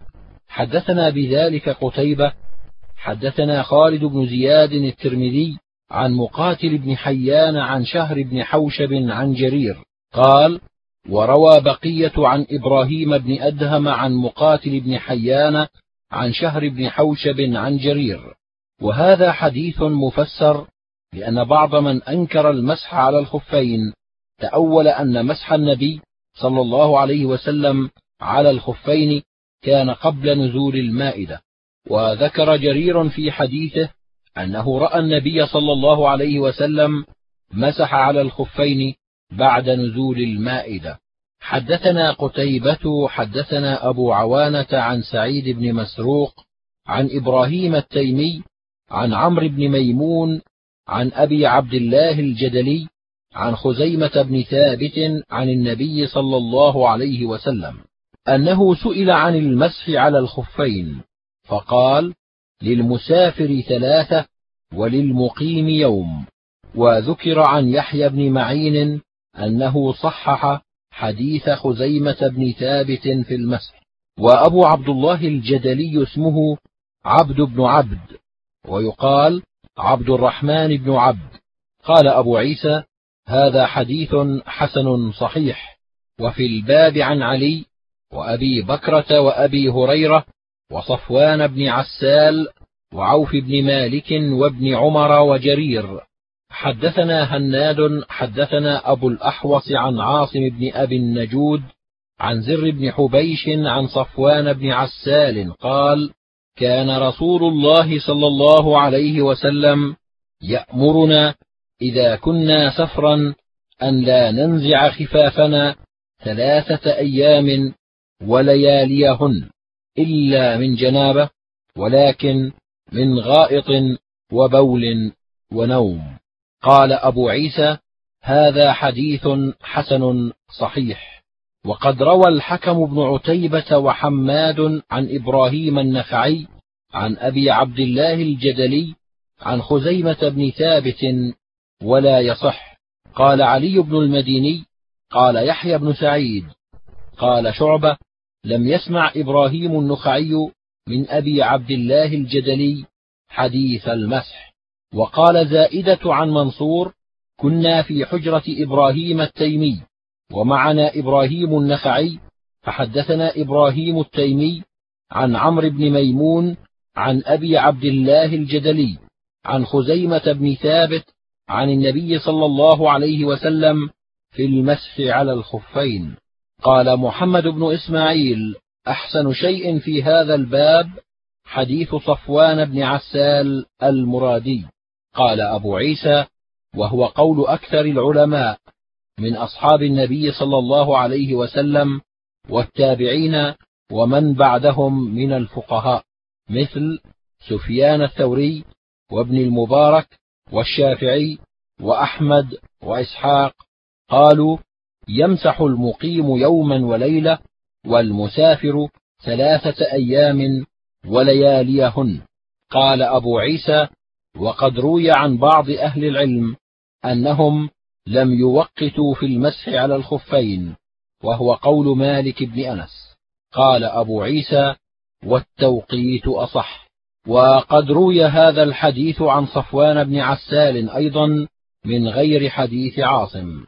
حدثنا أبو الوليد الدمشقي حدثنا الوليد بن مسلم أخبرني ثور بن يزيد عن رجاء بن حيوة عن كاتب المغيرة عن المغيرة بن شعبة أن النبي صلى الله عليه وسلم مسح أعلى الخف وأسفله. قال أبو عيسى وهذا قول غير واحد من أصحاب النبي صلى الله عليه وسلم والتابعين. ومن بعدهم من الفقهاء وبه يقول مالك والشافعي وإسحاق. وهذا حديث معلول لم يسنده عن ثور بن يزيد غير الوليد بن مسلم. قال أبو عيسى وسألت أبا زرعة ومحمد بن إسماعيل عن هذا الحديث فقالا ليس بصحيح لأن ابن المبارك روى هذا عن ثور عن رجاء بن حيوة. قال حدثت عن كاتب المغيرة مرسل عن النبي صلى الله عليه وسلم ولم يذكر فيه المغيرة. حدثنا علي بن حجر قال حدثنا عبد الرحمن بن أبي الزناد عن أبيه عن عروة بن الزبير عن المغيرة بن شعبة قال رأيت النبي صلى الله عليه وسلم يمسح على الخفين على ظاهرهما. قال أبو عيسى حديث المغيرة حديث حسن وهو حديث عبد الرحمن بن أبي الزناد عن أبيه عن عروة عن المغيرة ولا نعلم أحدا يذكر عن عروة عن المغيرة على ظاهرهما غيره وهو قول غير واحد من أهل العلم وبه يقول سفيان الثوري وأحمد قال محمد وكان مالك بن أنس يشير بعبد الرحمن بن أبي الزناد.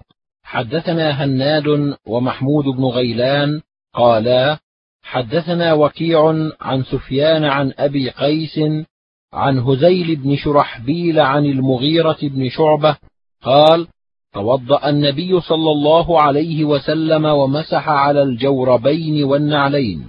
قال أبو عيسى هذا حديث حسن صحيح.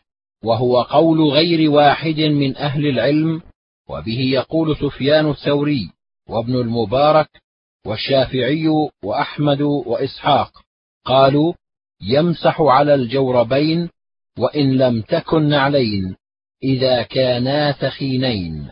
قال وفي الباب عن أبي موسى.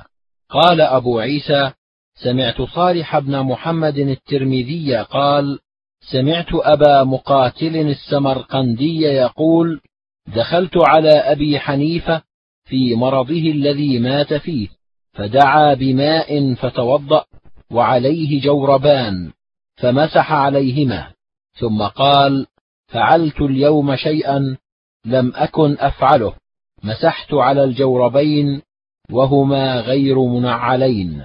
حدثنا محمد بن بشار حدثنا يحيى بن سعيد القطان عن سليمان التيمي عن بكر بن عبد الله المزني عن الحسن عن ابن المغيرة بن شعبة عن أبيه قال توضأ النبي صلى الله عليه وسلم ومسح على الخفين والعمامة.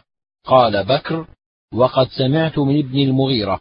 قال وذكر محمد بن بشار في هذا الحديث في موضع آخر أنه مسح على ناصيته وعمامته. وقد روي هذا الحديث من غير وجه عن المغيرة بن شعبة. ذكر بعضهم المسح على الناصية والعمامة ولم يذكر بعضهم الناصية.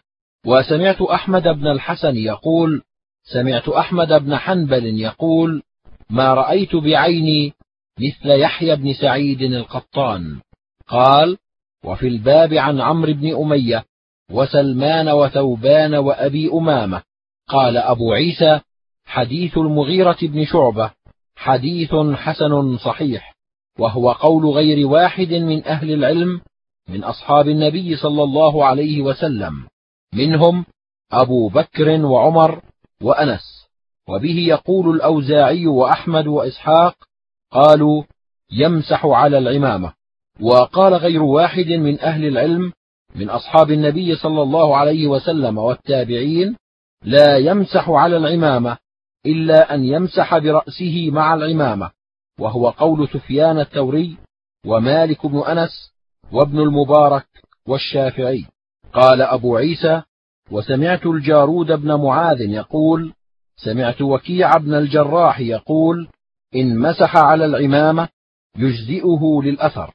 حدثنا هناد حدثنا علي بن مسهر عن الأعمش عن الحكم عن عبد الرحمن بن أبي ليلى عن كعب بن عجرة عن بلال أن النبي صلى الله عليه وسلم مسح على الخفين والخمار. حدثنا قتيبة بن سعيد حدثنا بشر بن المفضل عن عبد الرحمن بن إسحاق هو القرشي عن أبي عبيدة بن محمد بن عمار بن ياسر قال سألت جابر بن عبد الله عن المسح على الخفين فقال السنة يا ابن أخي.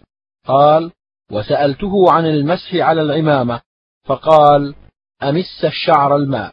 حدثنا هناد حدثنا وكيع عن الأعمش عن سالم بن أبي الجعد عن كريب عن ابن عباس عن خالته ميمونة. قالت وضعت للنبي صلى الله عليه وسلم غسلا فاغتسل من الجنابة فأكفأ الإناء بشماله على يمينه فغسل كفيه ثم أدخل يده في الإناء فأفاض على فرجه ثم دلك بيده الحائط أو الأرض ثم مضمض واستنشق وغسل وجهه وذراعيه ثم أفاض على رأسه ثلاثا ثم أفاض على سائر جسده ثم تنحى فغسل رجليه.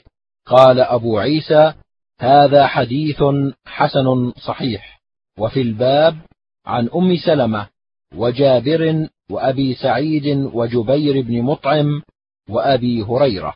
حدثنا ابن أبي عمر حدثنا سفيان بن عيينة عن هشام بن عروة عن أبيه عن عائشة قالت كان رسول الله صلى الله عليه وسلم إذا أراد أن يغتسل من الجنابة بدأ فغسل يديه قبل أن يدخلهما الإناء ثم غسل فرجه ويتوضأ وضوءه للصلاة ثم يشرب شعره الماء ثم يحثي على رأسه ثلاث حثيات.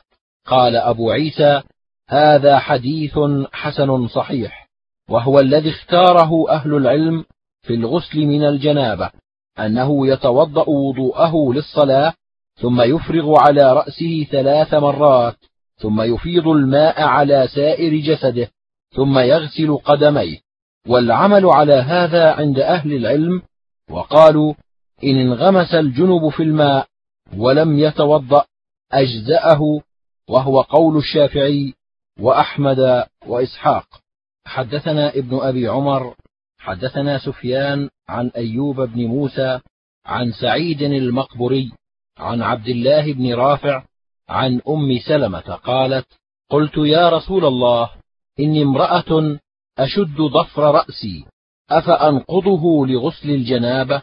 قال لا إنما يكفيك أن تحثين على رأسك ثلاث حثيات من ماء ثم تفيضين على سائر جسدك الماء فتطهرين. أو قال فإذا أنت قد تطهرت.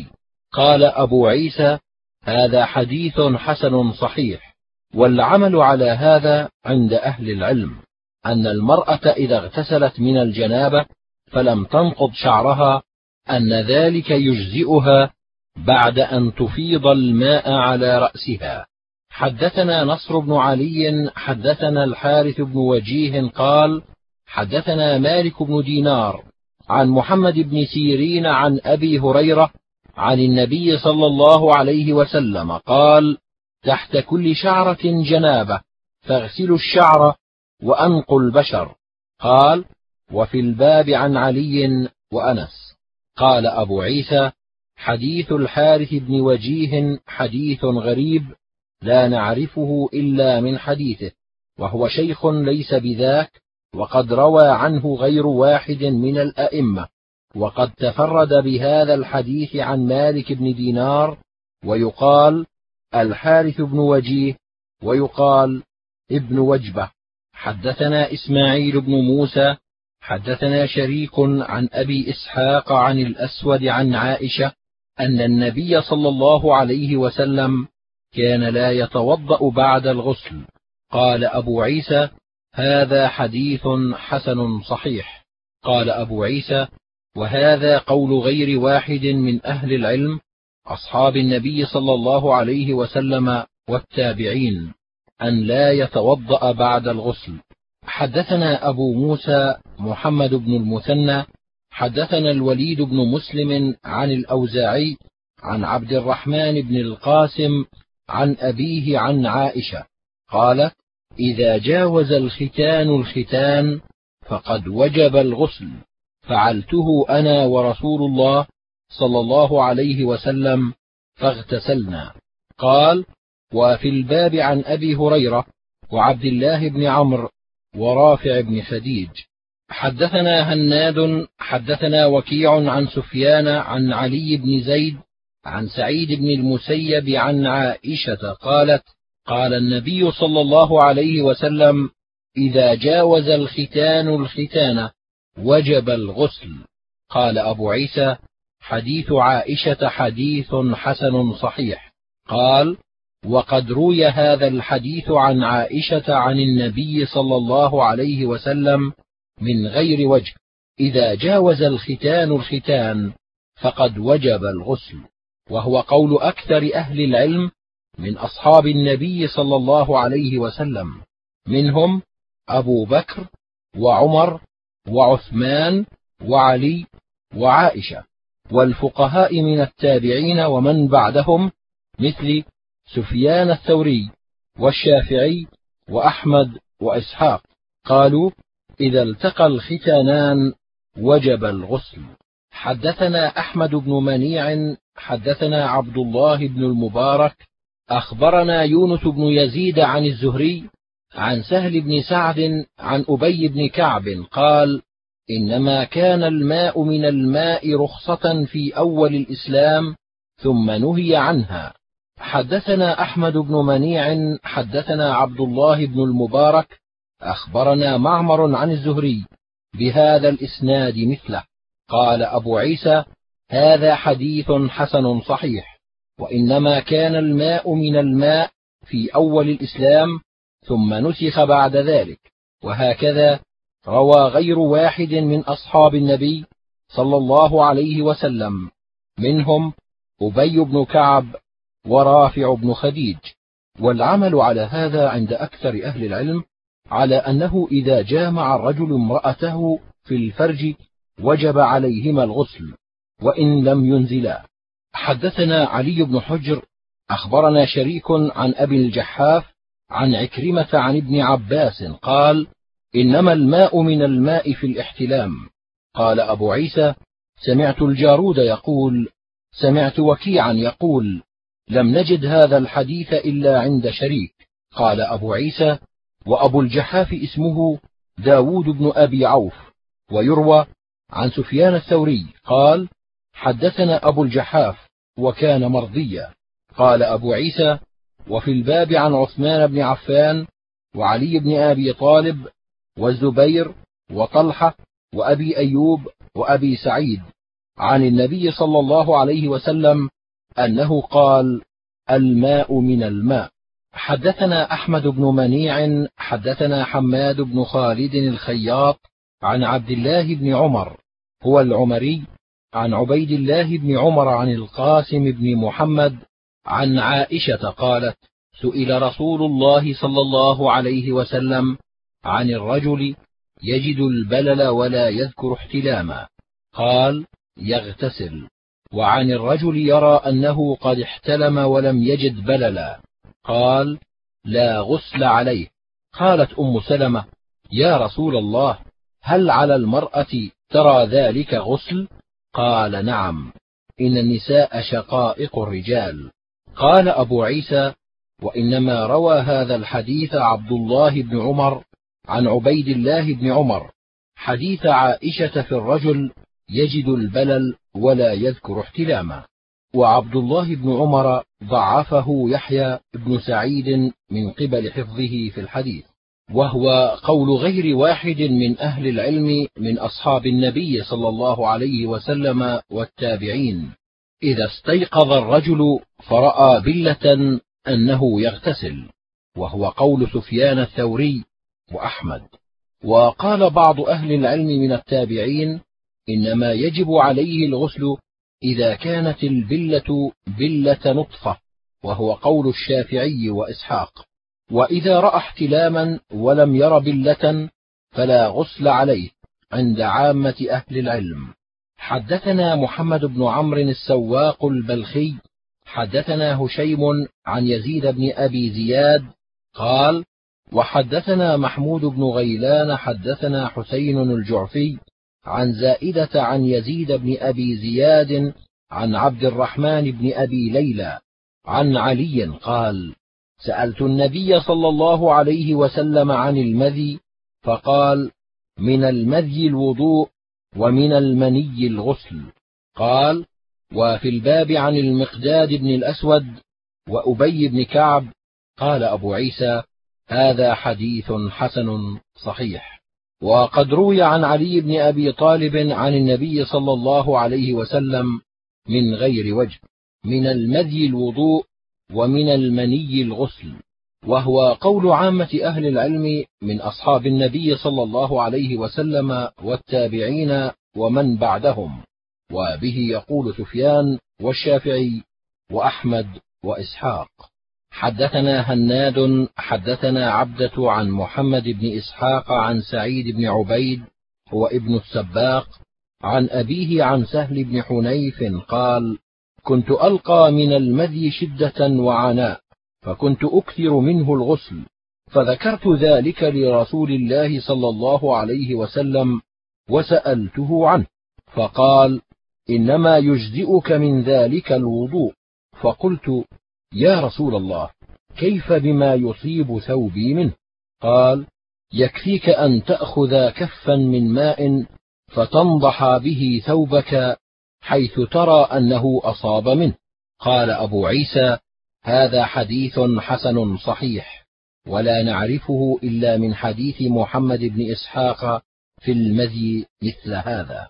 وقد اختلف أهل العلم في المذي يصيب الثوب فقال بعضهم لا يجزئ إلا الغسل وهو قول الشافعي وإسحاق. وقال بعضهم يجزئه النضح وقال أحمد أرجو أن يجزئه النضح بالماء.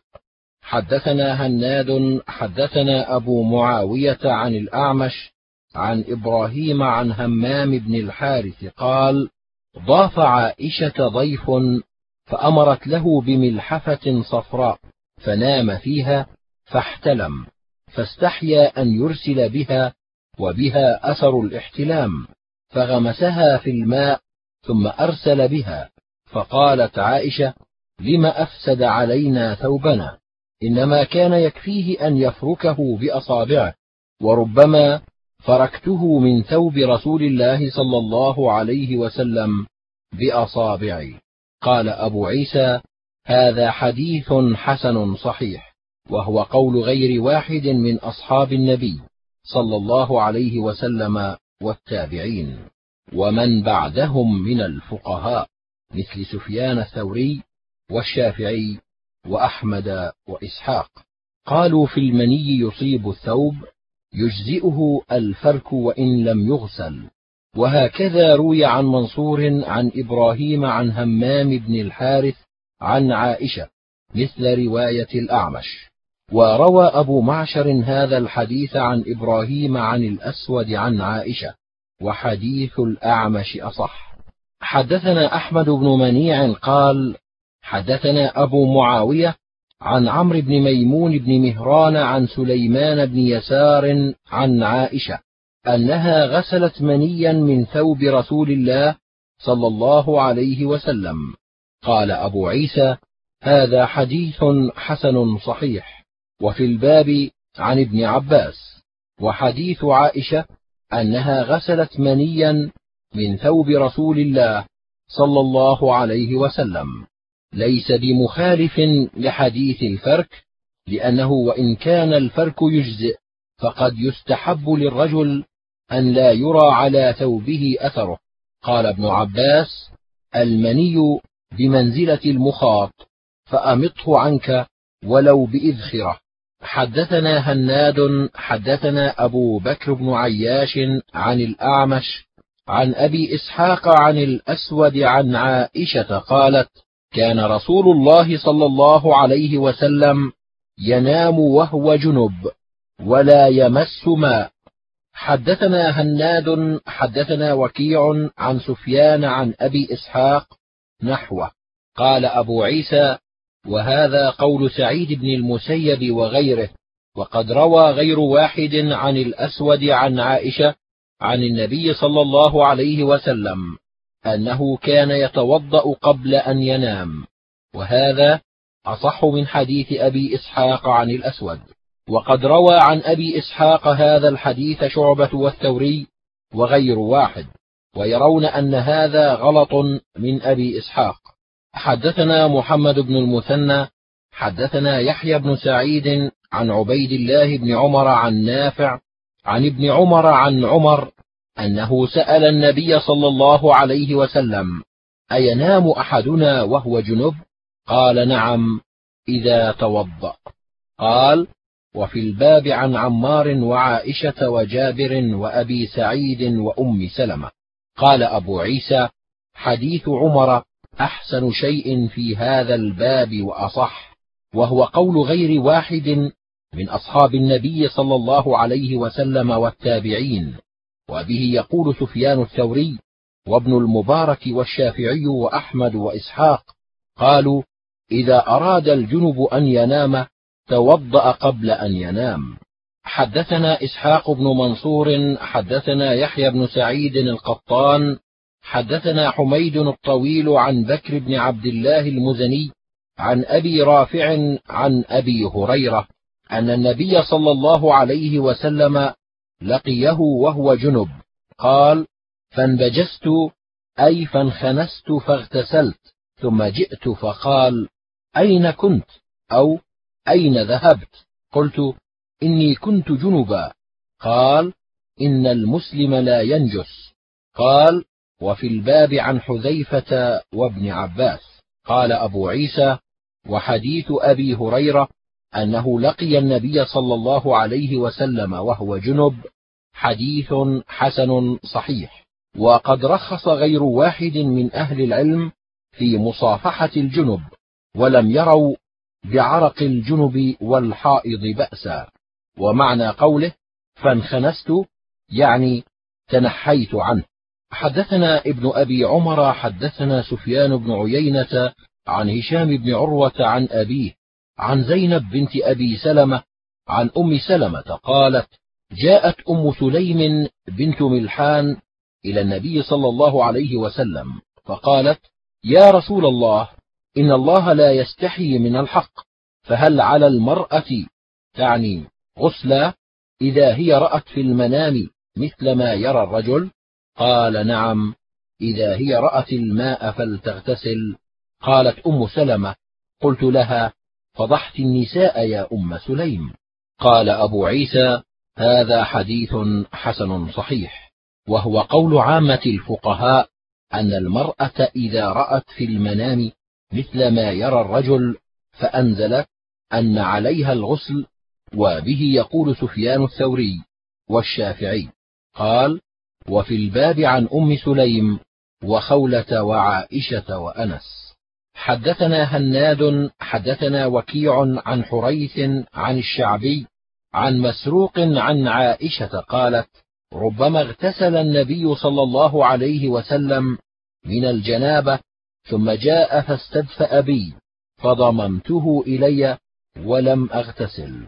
قال أبو عيسى هذا حديث ليس بإسناده بأس وهو قول غير واحد من أهل العلم من أصحاب النبي صلى الله عليه وسلم والتابعين أن الرجل إذا اغتسل فلا بأس بأن يستدفئ بامرأته وينام معها قبل أن تغتسل المرأة.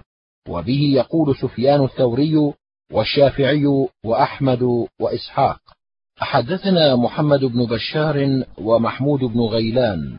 قالا حدثنا أبو أحمد الزبيري حدثنا سفيان عن خالد الحذاء عن أبي قلابة عن عمرو بن بجدان عن أبي ذر أن رسول الله صلى الله عليه وسلم قال إن الصعيد الطيب طهور المسلم وإن لم يجد الماء عشر سنين فإذا وجد الماء فليمسه بشرته فإن ذلك خير. وقال محمود في حديثه إن الصعيد الطيب وضوء المسلم. قال وفي الباب عن أبي هريرة وعبد الله بن عمرو وعمران بن حسين قال أبو عيسى وهكذا روى غير واحد عن خالد الحذاء عن أبي قلابة عن عمرو بن بجدان عن أبي ذر. وقد روى هذا الحديث أيوب عن أبي قلابة عن رجل من بني عامر عن أبي ذر ولم يسمه. قال وهذا حديث حسن صحيح. وهو قول عامة الفقهاء أن الجنب والحائض إذا لم يجدا الماء تيمما وصليا. ويروى عن ابن مسعود أنه كان لا يرى التيمم للجنب وإن لم يجد الماء. ويروى عنه أنه رجع عن قوله فقال يتيمم إذا لم يجد الماء. وبه يقول سفيان الثوري ومالك والشافعي وأحمد وإسحاق. حدثنا هناد حدثنا وكيع وعبدة وأبو معاوية عن هشام بن عروة عن أبيه عن عائشة قالت جاءت فاطمة بنت أبي حبيش إلى النبي صلى الله عليه وسلم فقالت يا رسول الله إن امرأة أستحاض فلا أطهر أفأدع الصلاة؟ قال لا. إنما ذلك عرق وليست بالحيضة فإذا أقبلت الحيضة فدعي الصلاة وإذا أدبرت فاغسلي عنك الدم وصلي. قال أبو معاوية في حديثه وقال توضئي لكل صلاة حتى يجيء ذلك الوقت. قال وفي الباب عن أم سلمة.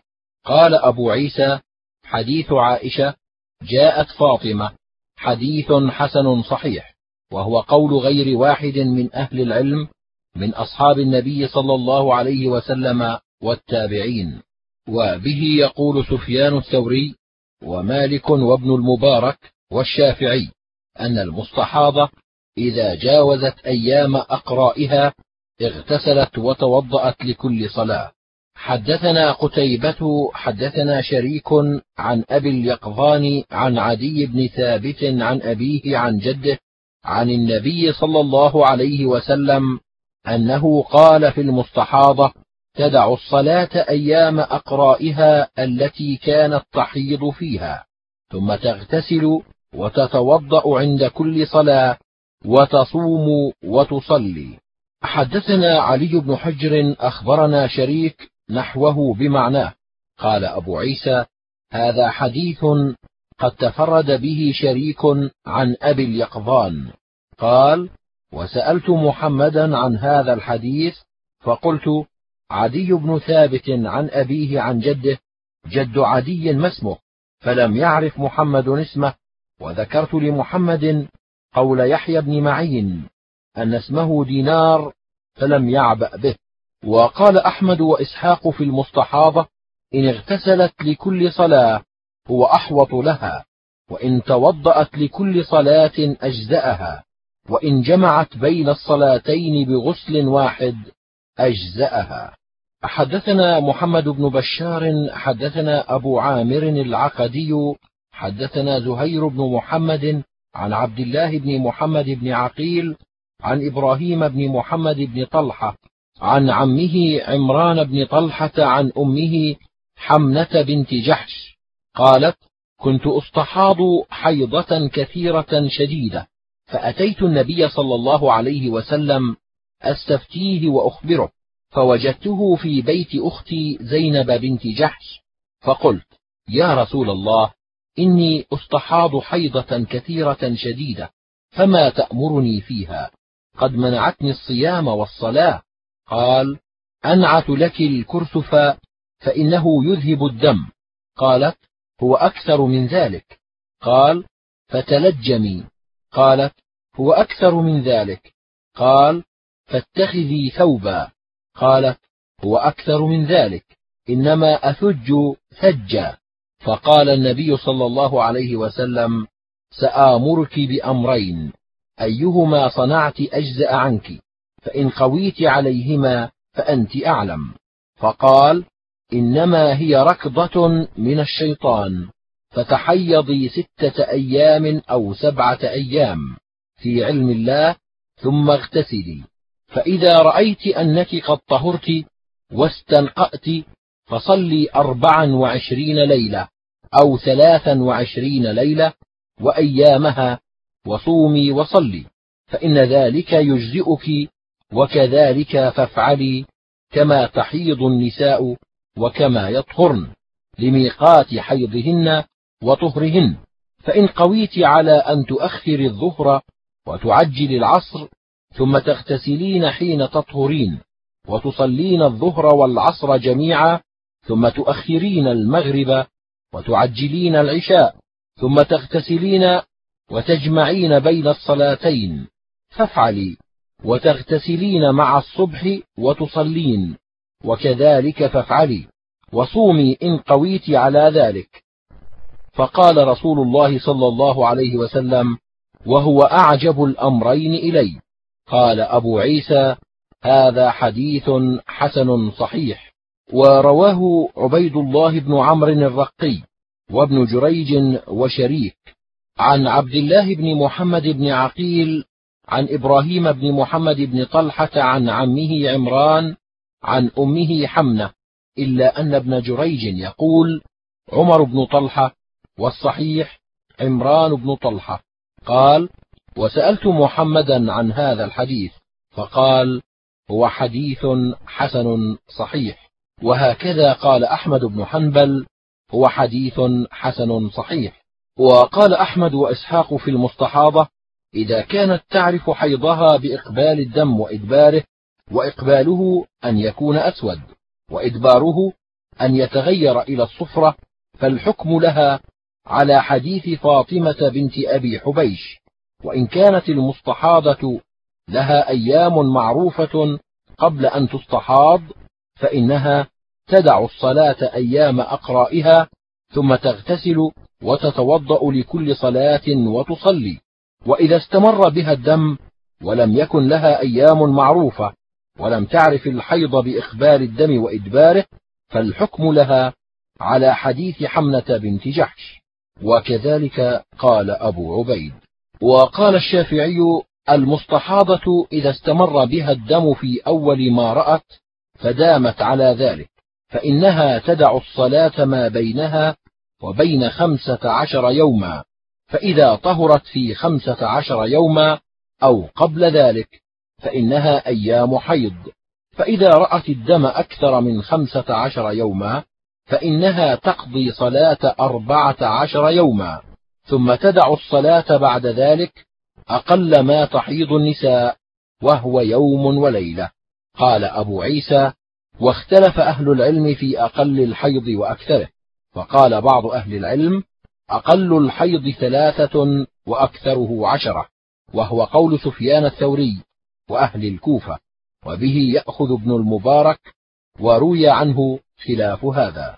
وقال بعض أهل العلم منهم عطاء بن أبي رباح أقل الحيض يوم وليلة وأكثره خمسة عشر يوما وهو قول مالك والأوزاعي والشافعي وأحمد وإسحاق وأبي عبيد. حدثنا قتيبة حدثنا الليث عن ابن شهاب عن عروة عن عائشة أنها قالت استفتت أم حبيبة ابنة جحش رسول الله صلى الله عليه وسلم فقالت إني أستحاض فلا أطهر أفأدع الصلاة؟ فقال لا إنما ذلك عرق فاغتسلي ثم صلي فكانت تغتسل لكل صلاة. قال قتيبة قال الليث لم يذكر ابن شهاب أن رسول الله صلى الله عليه وسلم أمر أم حبيبة أن تغتسل عند كل صلاة ولكنه شيء فعلته هي. قال أبو عيسى ويروى هذا الحديث عن الزهري عن عمرة عن عائشة قالت استفتت أم حبيبة بنت جحش رسول الله صلى الله عليه وسلم. وقد قال بعض أهل العلم المستحاضة تغتسل عند كل صلاة وروى الأوزاعي عن الزهري عن عروة وعمرة عن عائشة. حدثنا قتيبة حدثنا حماد بن زيد عن أيوب عن أبي قلابة عن معاذة أن امرأة سألت عائشة قالت أتقضي إحدانا صلاتها أيام محيضها؟ فقالت أحرورية أنت؟ قد كانت إحدانا تحيض فلا تؤمر بقضاء. قال أبو عيسى هذا حديث حسن صحيح. وقد روي عن عائشة من غير وجه أن الحائض لا تقضي الصلاة وهو قول عامة الفقهاء لا اختلاف بينهم في أن الحائض تقضي الصوم ولا تقضي الصلاة. حدثنا علي بن حجر والحسن بن عرفة قالا حدثنا إسماعيل بن عياش عن موسى بن عقبة عن نافع عن ابن عمر عن النبي صلى الله عليه وسلم قال لا تقرأ الحائض ولا الجنب شيئا من القرآن. قال وفي الباب عن علي. قال أبو عيسى حديث ابن عمر حديث لا نعرفه إلا من حديث إسماعيل بن عياش عن موسى بن عقبة عن نافع عن ابن عمر عن النبي صلى الله عليه وسلم. قال لا يقرأ الجنب ولا الحائض وهو قول أكثر أهل العلم من أصحاب النبي صلى الله عليه وسلم والتابعين ومن بعدهم مثل سفيان الثوري وابن المبارك والشافعي وأحمد وإسحاق قالوا لا تقرأ الحائض ولا الجنب من القرآن شيئا إلا طرف الآية والحرف ونحو ذلك. ورخصوا للجنب والحائض في التسبيح والتهليل. قال وسمعت محمد بن إسماعيل يقول إن إسماعيل بن عياش يروي عن أهل الحجاز وأهل العراق أحاديث مناكير كأنه ضعف روايته عنهم فيما ينفرد به. وقال إنما حديث إسماعيل بن عياش عن أهل الشام. وقال أحمد بن حنبل إسماعيل بن عياش أصلح من بقية ولبقية أحاديث مناكير عن الثقات. قال أبو عيسى حدثني أحمد بن الحسن قال سمعت أحمد بن حنبل يقول ذلك. حدثنا بندار حدثنا عبد الرحمن بن مهدي عن سفيان عن منصور عن إبراهيم عن الأسود عن عائشة قالت كان رسول الله صلى الله عليه وسلم إذا حطت يأمرني أن أتزر ثم يباشرني. قال وفي الباب عن أم سلمة وميمونة. قال أبو عيسى حديث عائشة حديث حسن صحيح. وهو قول غير واحد من أهل العلم من أصحاب النبي صلى الله عليه وسلم والتابعين. وبه يقول الشافعي وأحمد وإسحاق حدثنا عباس العنبري ومحمد بن عبد الأعلى قالا حدثنا عبد الرحمن بن مهدي حدثنا معاوية بن صالح عن العلاء بن الحارث عن حرام بن معاوية عن عمه عبد الله بن سعد. قال سألت النبي صلى الله عليه وسلم عن مواكلة الحائض فقال واكلها. قال وفي الباب عن عائشة وأنس. قال أبو عيسى حديث عبد الله بن سعد حديث حسن غريب وهو قول عامة أهل العلم لم يروا بمواكلة الحائض بأسا واختلفوا في فضل وضوئها. فرخص في ذلك بعضهم وكره بعضهم فضل طهورها. حدثنا قتيبة حدثنا عبيدة بن حميد عن الأعمش عن ثابت بن عبيد عن القاسم بن محمد قال قالت لي عائشة قال لي رسول الله صلى الله عليه وسلم ناوليني الخمرة من المسجد قالت قلت إني حائض قال إن حيضتك ليست في يدك. قال وفي الباب عن ابن عمر وأبي هريرة. قال أبو عيسى حديث عائشة حديث حسن صحيح وهو قول عامة أهل العلم لا نعلم بينهم اختلافا في ذلك بأن لا بأس أن تتناول الحائض شيئا من المسجد.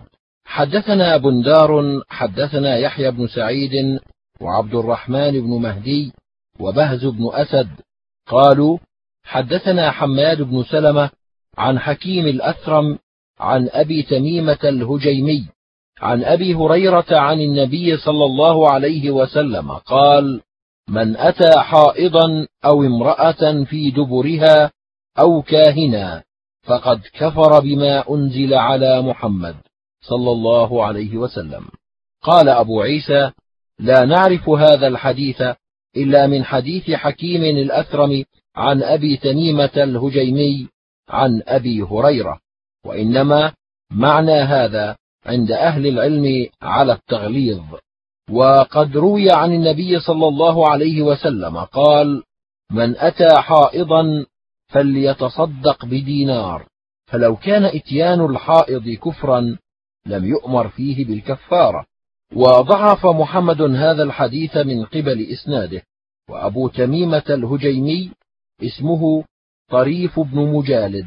حدثنا علي بن حجر أخبرنا شريك عن خصيف عن مقسم عن ابن عباس عن النبي صلى الله عليه وسلم. في الرجل يقع على امرأته وهي حائض. قال يتصدق بنصف دينار. حدثنا الحسين بن حريث أخبرنا الفضل بن موسى عن أبي حمزة السكري عن عبد الكريم عن مقسم عن ابن عباس عن النبي صلى الله عليه وسلم قال إذا كان دما أحمر فدينار وإذا كان دما أصفر فنصف دينار. قال أبو عيسى حديث الكفارة في إتيان الحائض قد روي عن ابن عباس موقوفا ومرفوعا وهو قول بعض أهل العلم وبه يقول أحمد وإسحاق. وقال ابن المبارك يستغفر ربه ولا كفارة عليه. وقد روي نحو قول ابن المبارك عن بعض التابعين منهم سعيد بن جبير وإبراهيم النخعي وهو قول عامة علماء الأمصار. حدثنا ابن أبي عمر حدثنا سفيان بن عيينة عن هشام بن عروة عن فاطمة بنت المنذر عن أسماء بنت أبي بكر أن امرأة سألت النبي صلى الله عليه وسلم عن الثوب يصيبه الدم من الحيضة فقال رسول الله صلى الله عليه وسلم حتيه ثم اقرصيه بالماء ثم رشيه وصلي فيه قال وفي الباب عن أبي هريرة وأم قيس بنت محصن. قال أبو عيسى حديث أسماء في غسل الدم حديث حسن صحيح وقد اختلف أهل العلم في الدم يكون على الثوب فيصلي فيه قبل أن يغسله. قال بعض أهل العلم من التابعين إذا كان الدم مقدار الدرهم فلم يغسله وصلى فيه أعاد الصلاة. وقال بعضهم إذا كان الدم أكثر من قدر الدرهم أعاد الصلاة وهو قول سفيان الثوري وابن المبارك. ولم يوجب بعض أهل العلم من التابعين وغيرهم عليه الإعادة وإن كان أكثر من قدر الدرهم. وبه يقول أحمد وإسحاق. وقال الشافعي يجب عليه الغسل وإن كان أقل من قدر الدرهم وشدد في ذلك. حدثنا نصر بن علي الجهضمي حدثنا شجاع بن الوليد أبو بدر عن علي بن عبد الأعلى عن أبي سهل عن مسة الأزدية عن أم سلمة قالت كانت النفساء تجلس على عهد رسول الله صلى الله عليه وسلم أربعين يوما فكنا نطلي وجوهنا بالورس من الكلف. قال أبو عيسى هذا حديث غريب. لا نعرفه إلا من حديث أبي سهل عن مسة الأزدية عن أم سلمة واسم أبي سهل كثير بن زياد. قال محمد بن إسماعيل علي بن عبد الأعلى ثقة وأبو سهل ثقة ولم يعرف محمد هذا الحديث إلا من حديث أبي سهل. وقد أجمع أهل العلم من أصحاب النبي صلى الله عليه وسلم والتابعين ومن بعدهم على أن النفساء تدع الصلاة أربعين يوما إلا أن ترى الطهر قبل ذلك فإنها تغتسل وتصلي. فإذا رأت الدم بعد الأربعين فإن أكثر أهل العلم قالوا لا تدع الصلاة بعد الأربعين وهو قول أكثر الفقهاء. وبه يقول سفيان الثوري وابن المبارك والشافعي وأحمد وإسحاق. ويروى عن الحسن البصري أنه قال إنها تدع الصلاة خمسين يوما إذا لم تر الطهر. ويروى عن عطاء بن أبي رباح والشعبي ستين يوما. حدثنا بندار محمد بن بشار حدثنا أبو أحمد حدثنا سفيان عن معمر عن قتادة عن أنس أن النبي صلى الله عليه وسلم كان يطوف على نسائه في غسل واحد. قال وفي الباب عن أبي رافع. قال أبو عيسى حديث أنس حديث حسن صحيح أن النبي صلى الله عليه وسلم كان يطوف على نسائه بغسل واحد وهو قول غير واحد من أهل العلم منهم الحسن البصري أن لا بأس أن يعود قبل أن يتوضأ. وقد روى محمد بن يوسف هذا عن سفيان فقال عن أبي عروة عن أبي الخطاب عن أنس وأبو عروة هو معمر بن راشد وأبو الخطاب قتادة بن دعامة.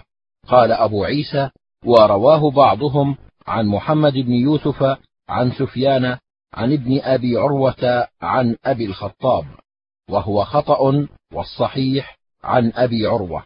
حدثنا هناد حدثنا حفص بن غياث عن عاصم الأحول عن أبي المتوكل عن أبي سعيد الخدري عن النبي صلى الله عليه وسلم قال إذا أتى أحدكم أهله ثم أراد أن يعود فليتوضأ بينهما وضوءا.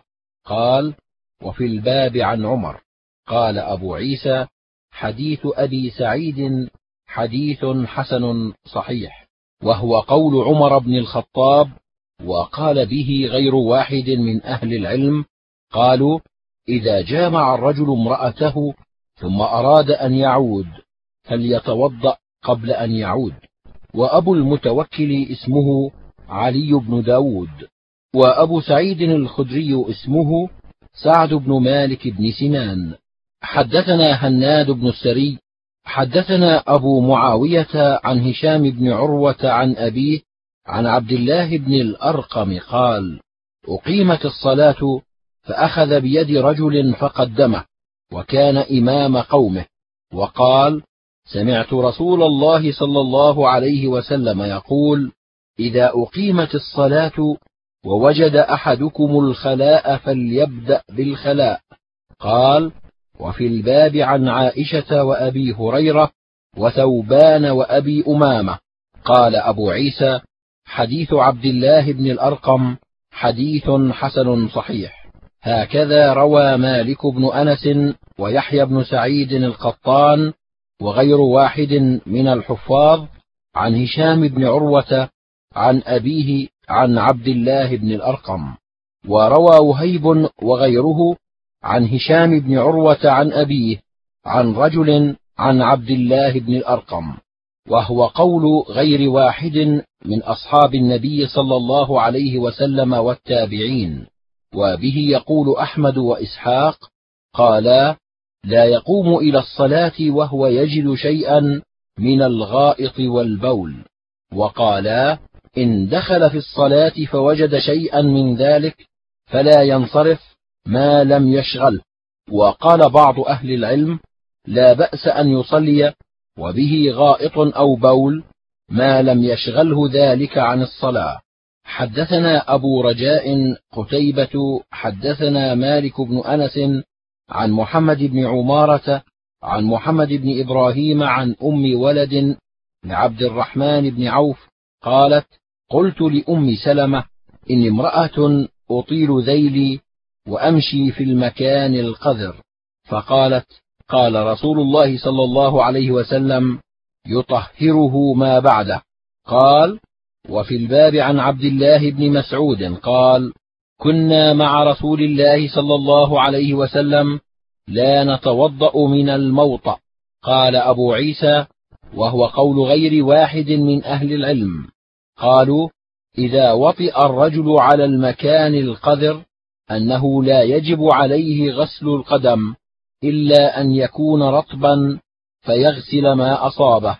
قال أبو عيسى وروى عبد الله بن المبارك هذا الحديث عن مالك بن أنس عن محمد بن عمارة عن محمد بن إبراهيم عن أم ولد لهود بن عبد الرحمن بن عوف عن أم سلمة. وهو وهم وليس لعبد الرحمن بن عوف ابن يقال له هود وإنما هو عن أم ولد لإبراهيم بن عبد الرحمن بن عوف عن أم سلمة وهذا الصحيح. حدثنا أبو حفص عمرو بن علي الفلاس حدثنا يزيد بن زريع حدثنا سعيد عن قتادة عن عزرة عن سعيد بن عبد الرحمن بن أبزة عن أبيه عن عمار بن ياسر أن النبي صلى الله عليه وسلم أمره بالتيمم للوجه والكفين. قال وفي الباب عن عائشة وابن عباس. قال أبو عيسى حديث عمار حديث حسن صحيح وقد روي عن عمار من غير وجه وهو قول غير واحد من أهل العلم من أصحاب النبي صلى الله عليه وسلم منهم علي وعمار وابن عباس وغير واحد من التابعين منهم الشعبي وعطاء ومكحول. قالوا التيمم ضربة للوجه والكفين وبه يقول أحمد وإسحاق. وقال بعض أهل العلم منهم ابن عمر وجابر وإبراهيم والحسن. قالوا التيمم ضربة للوجه وضربة لليدين إلى المرفقين. وبه يقول سفيان الثوري ومالك وابن المبارك والشافعي. وقد روي هذا الحديث عن عمار في التيمم أنه قال للوجه والكفين من غير وجه. وقد روي عن عمار أنه قال تيممنا مع النبي صلى الله عليه وسلم إلى المناكب والآباط. فضعف بعض أهل العلم حديث عمار عن النبي صلى الله عليه وسلم في التيمم للوجه والكفين لما روي عنه حديث المناكب والآباط. قال إسحاق بن إبراهيم ابن مخلد الحنظلي حديث عمار في التيمم للوجه والكفين هو حديث حسن صحيح وحديث عمار تيممنا مع النبي صلى الله عليه وسلم إلى المناكب والآباط ليس هو بمخالف لحديث الوجه والكفين لأن عمارا لم يذكر أن النبي صلى الله عليه وسلم أمرهم بذلك وإنما قال فعلنا كذا وكذا. فلما سأل النبي صلى الله عليه وسلم أمره بالوجه والكفين فانتهى إلى ما علمه رسول الله صلى الله عليه وسلم الوجه والكفين.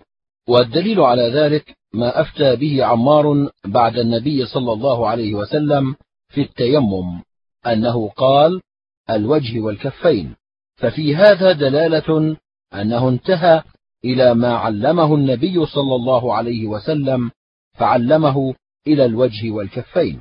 قال وسمعت أبا زرعة عبيد الله بن عبد الكريم يقول لم أر بالبصرة أحفظ من هؤلاء الثلاثة علي بن المديني وابن الشاذكوني وعمرو بن علي الفلاس قال أبو زرعة وروى عفان بن مسلم عن عمرو بن علي حديثا. حدثنا يحيى بن موسى حدثنا سعيد بن سليمان حدثنا هشيم عن محمد بن خالد القرشي عن داود بن حسين عن عكرمة عن ابن عباس أنه سئل عن التيمم فقال إن الله قال في كتابه حين ذكر الوضوء. فاغسلوا وجوهكم وأيديكم إلى المرافق. وقال في التيمم فامسحوا بوجوهكم وأيديكم. وقال والسارق والسارقة فاقطعوا أيديهما. فكانت السنة في القطع الكفين إنما هو الوجه والكفان يعني التيمم. قال أبو عيسى هذا حديث حسن غريب صحيح. حدثنا أبو سعيد عبد الله بن سعيد الأشج حدثنا حفص بن غياث وعقبة بن خالد. قالا حدثنا الأعمش وابن أبي ليلى عن عمرو بن مرة عن عبد الله بن سلمة عن علي قال كان رسول الله صلى الله عليه وسلم يقرئنا القرآن على كل حال ما لم يكن جنبا قال أبو عيسى حديث علي هذا حديث حسن صحيح. وبه قال غير واحد من أهل العلم أصحاب النبي صلى الله عليه وسلم والتابعين. قالوا يقرأ الرجل القرآن على غير وضوء ولا يقرأ في المصحف إلا وهو طاهر. وبه يقول سفيان الثوري والشافعي وأحمد وإسحاق. حدثنا ابن أبي عمر وسعيد بن عبد الرحمن المخزومي قالا حدثنا سفيان بن عيينة عن الزهري عن سعيد بن المسيب عن أبي هريرة قال دخل أعرابي المسجد والنبي صلى الله عليه وسلم جالس فصلى فلما فرغ قال اللهم ارحمني ومحمدا ولا ترحم معنا أحدا. فالتفت إليه النبي صلى الله عليه وسلم فقال لقد تحجرت واسعا. فلم يلبث أن بال في المسجد فأسرع إليه الناس. فقال النبي صلى الله عليه وسلم أهريقوا عليه سجلا من ماء أو دلوا من ماء. ثم قال إنما بعثتم ميسرين ولم تبعثوا معسرين. قال سعيد قال سفيان وحدثني يحيى بن سعيد عن أنس بن مالك نحو هذا. قال وفي الباب عن عبد الله بن مسعود وابن عباس وواثلة بن الأسقع. قال أبو عيسى وهذا حديث حسن صحيح والعمل على هذا عند بعض أهل العلم وهو قول أحمد وإسحاق. وقد روى يونس هذا الحديث عن الزهري عن عبيد الله بن عبد الله عن أبي هريرة.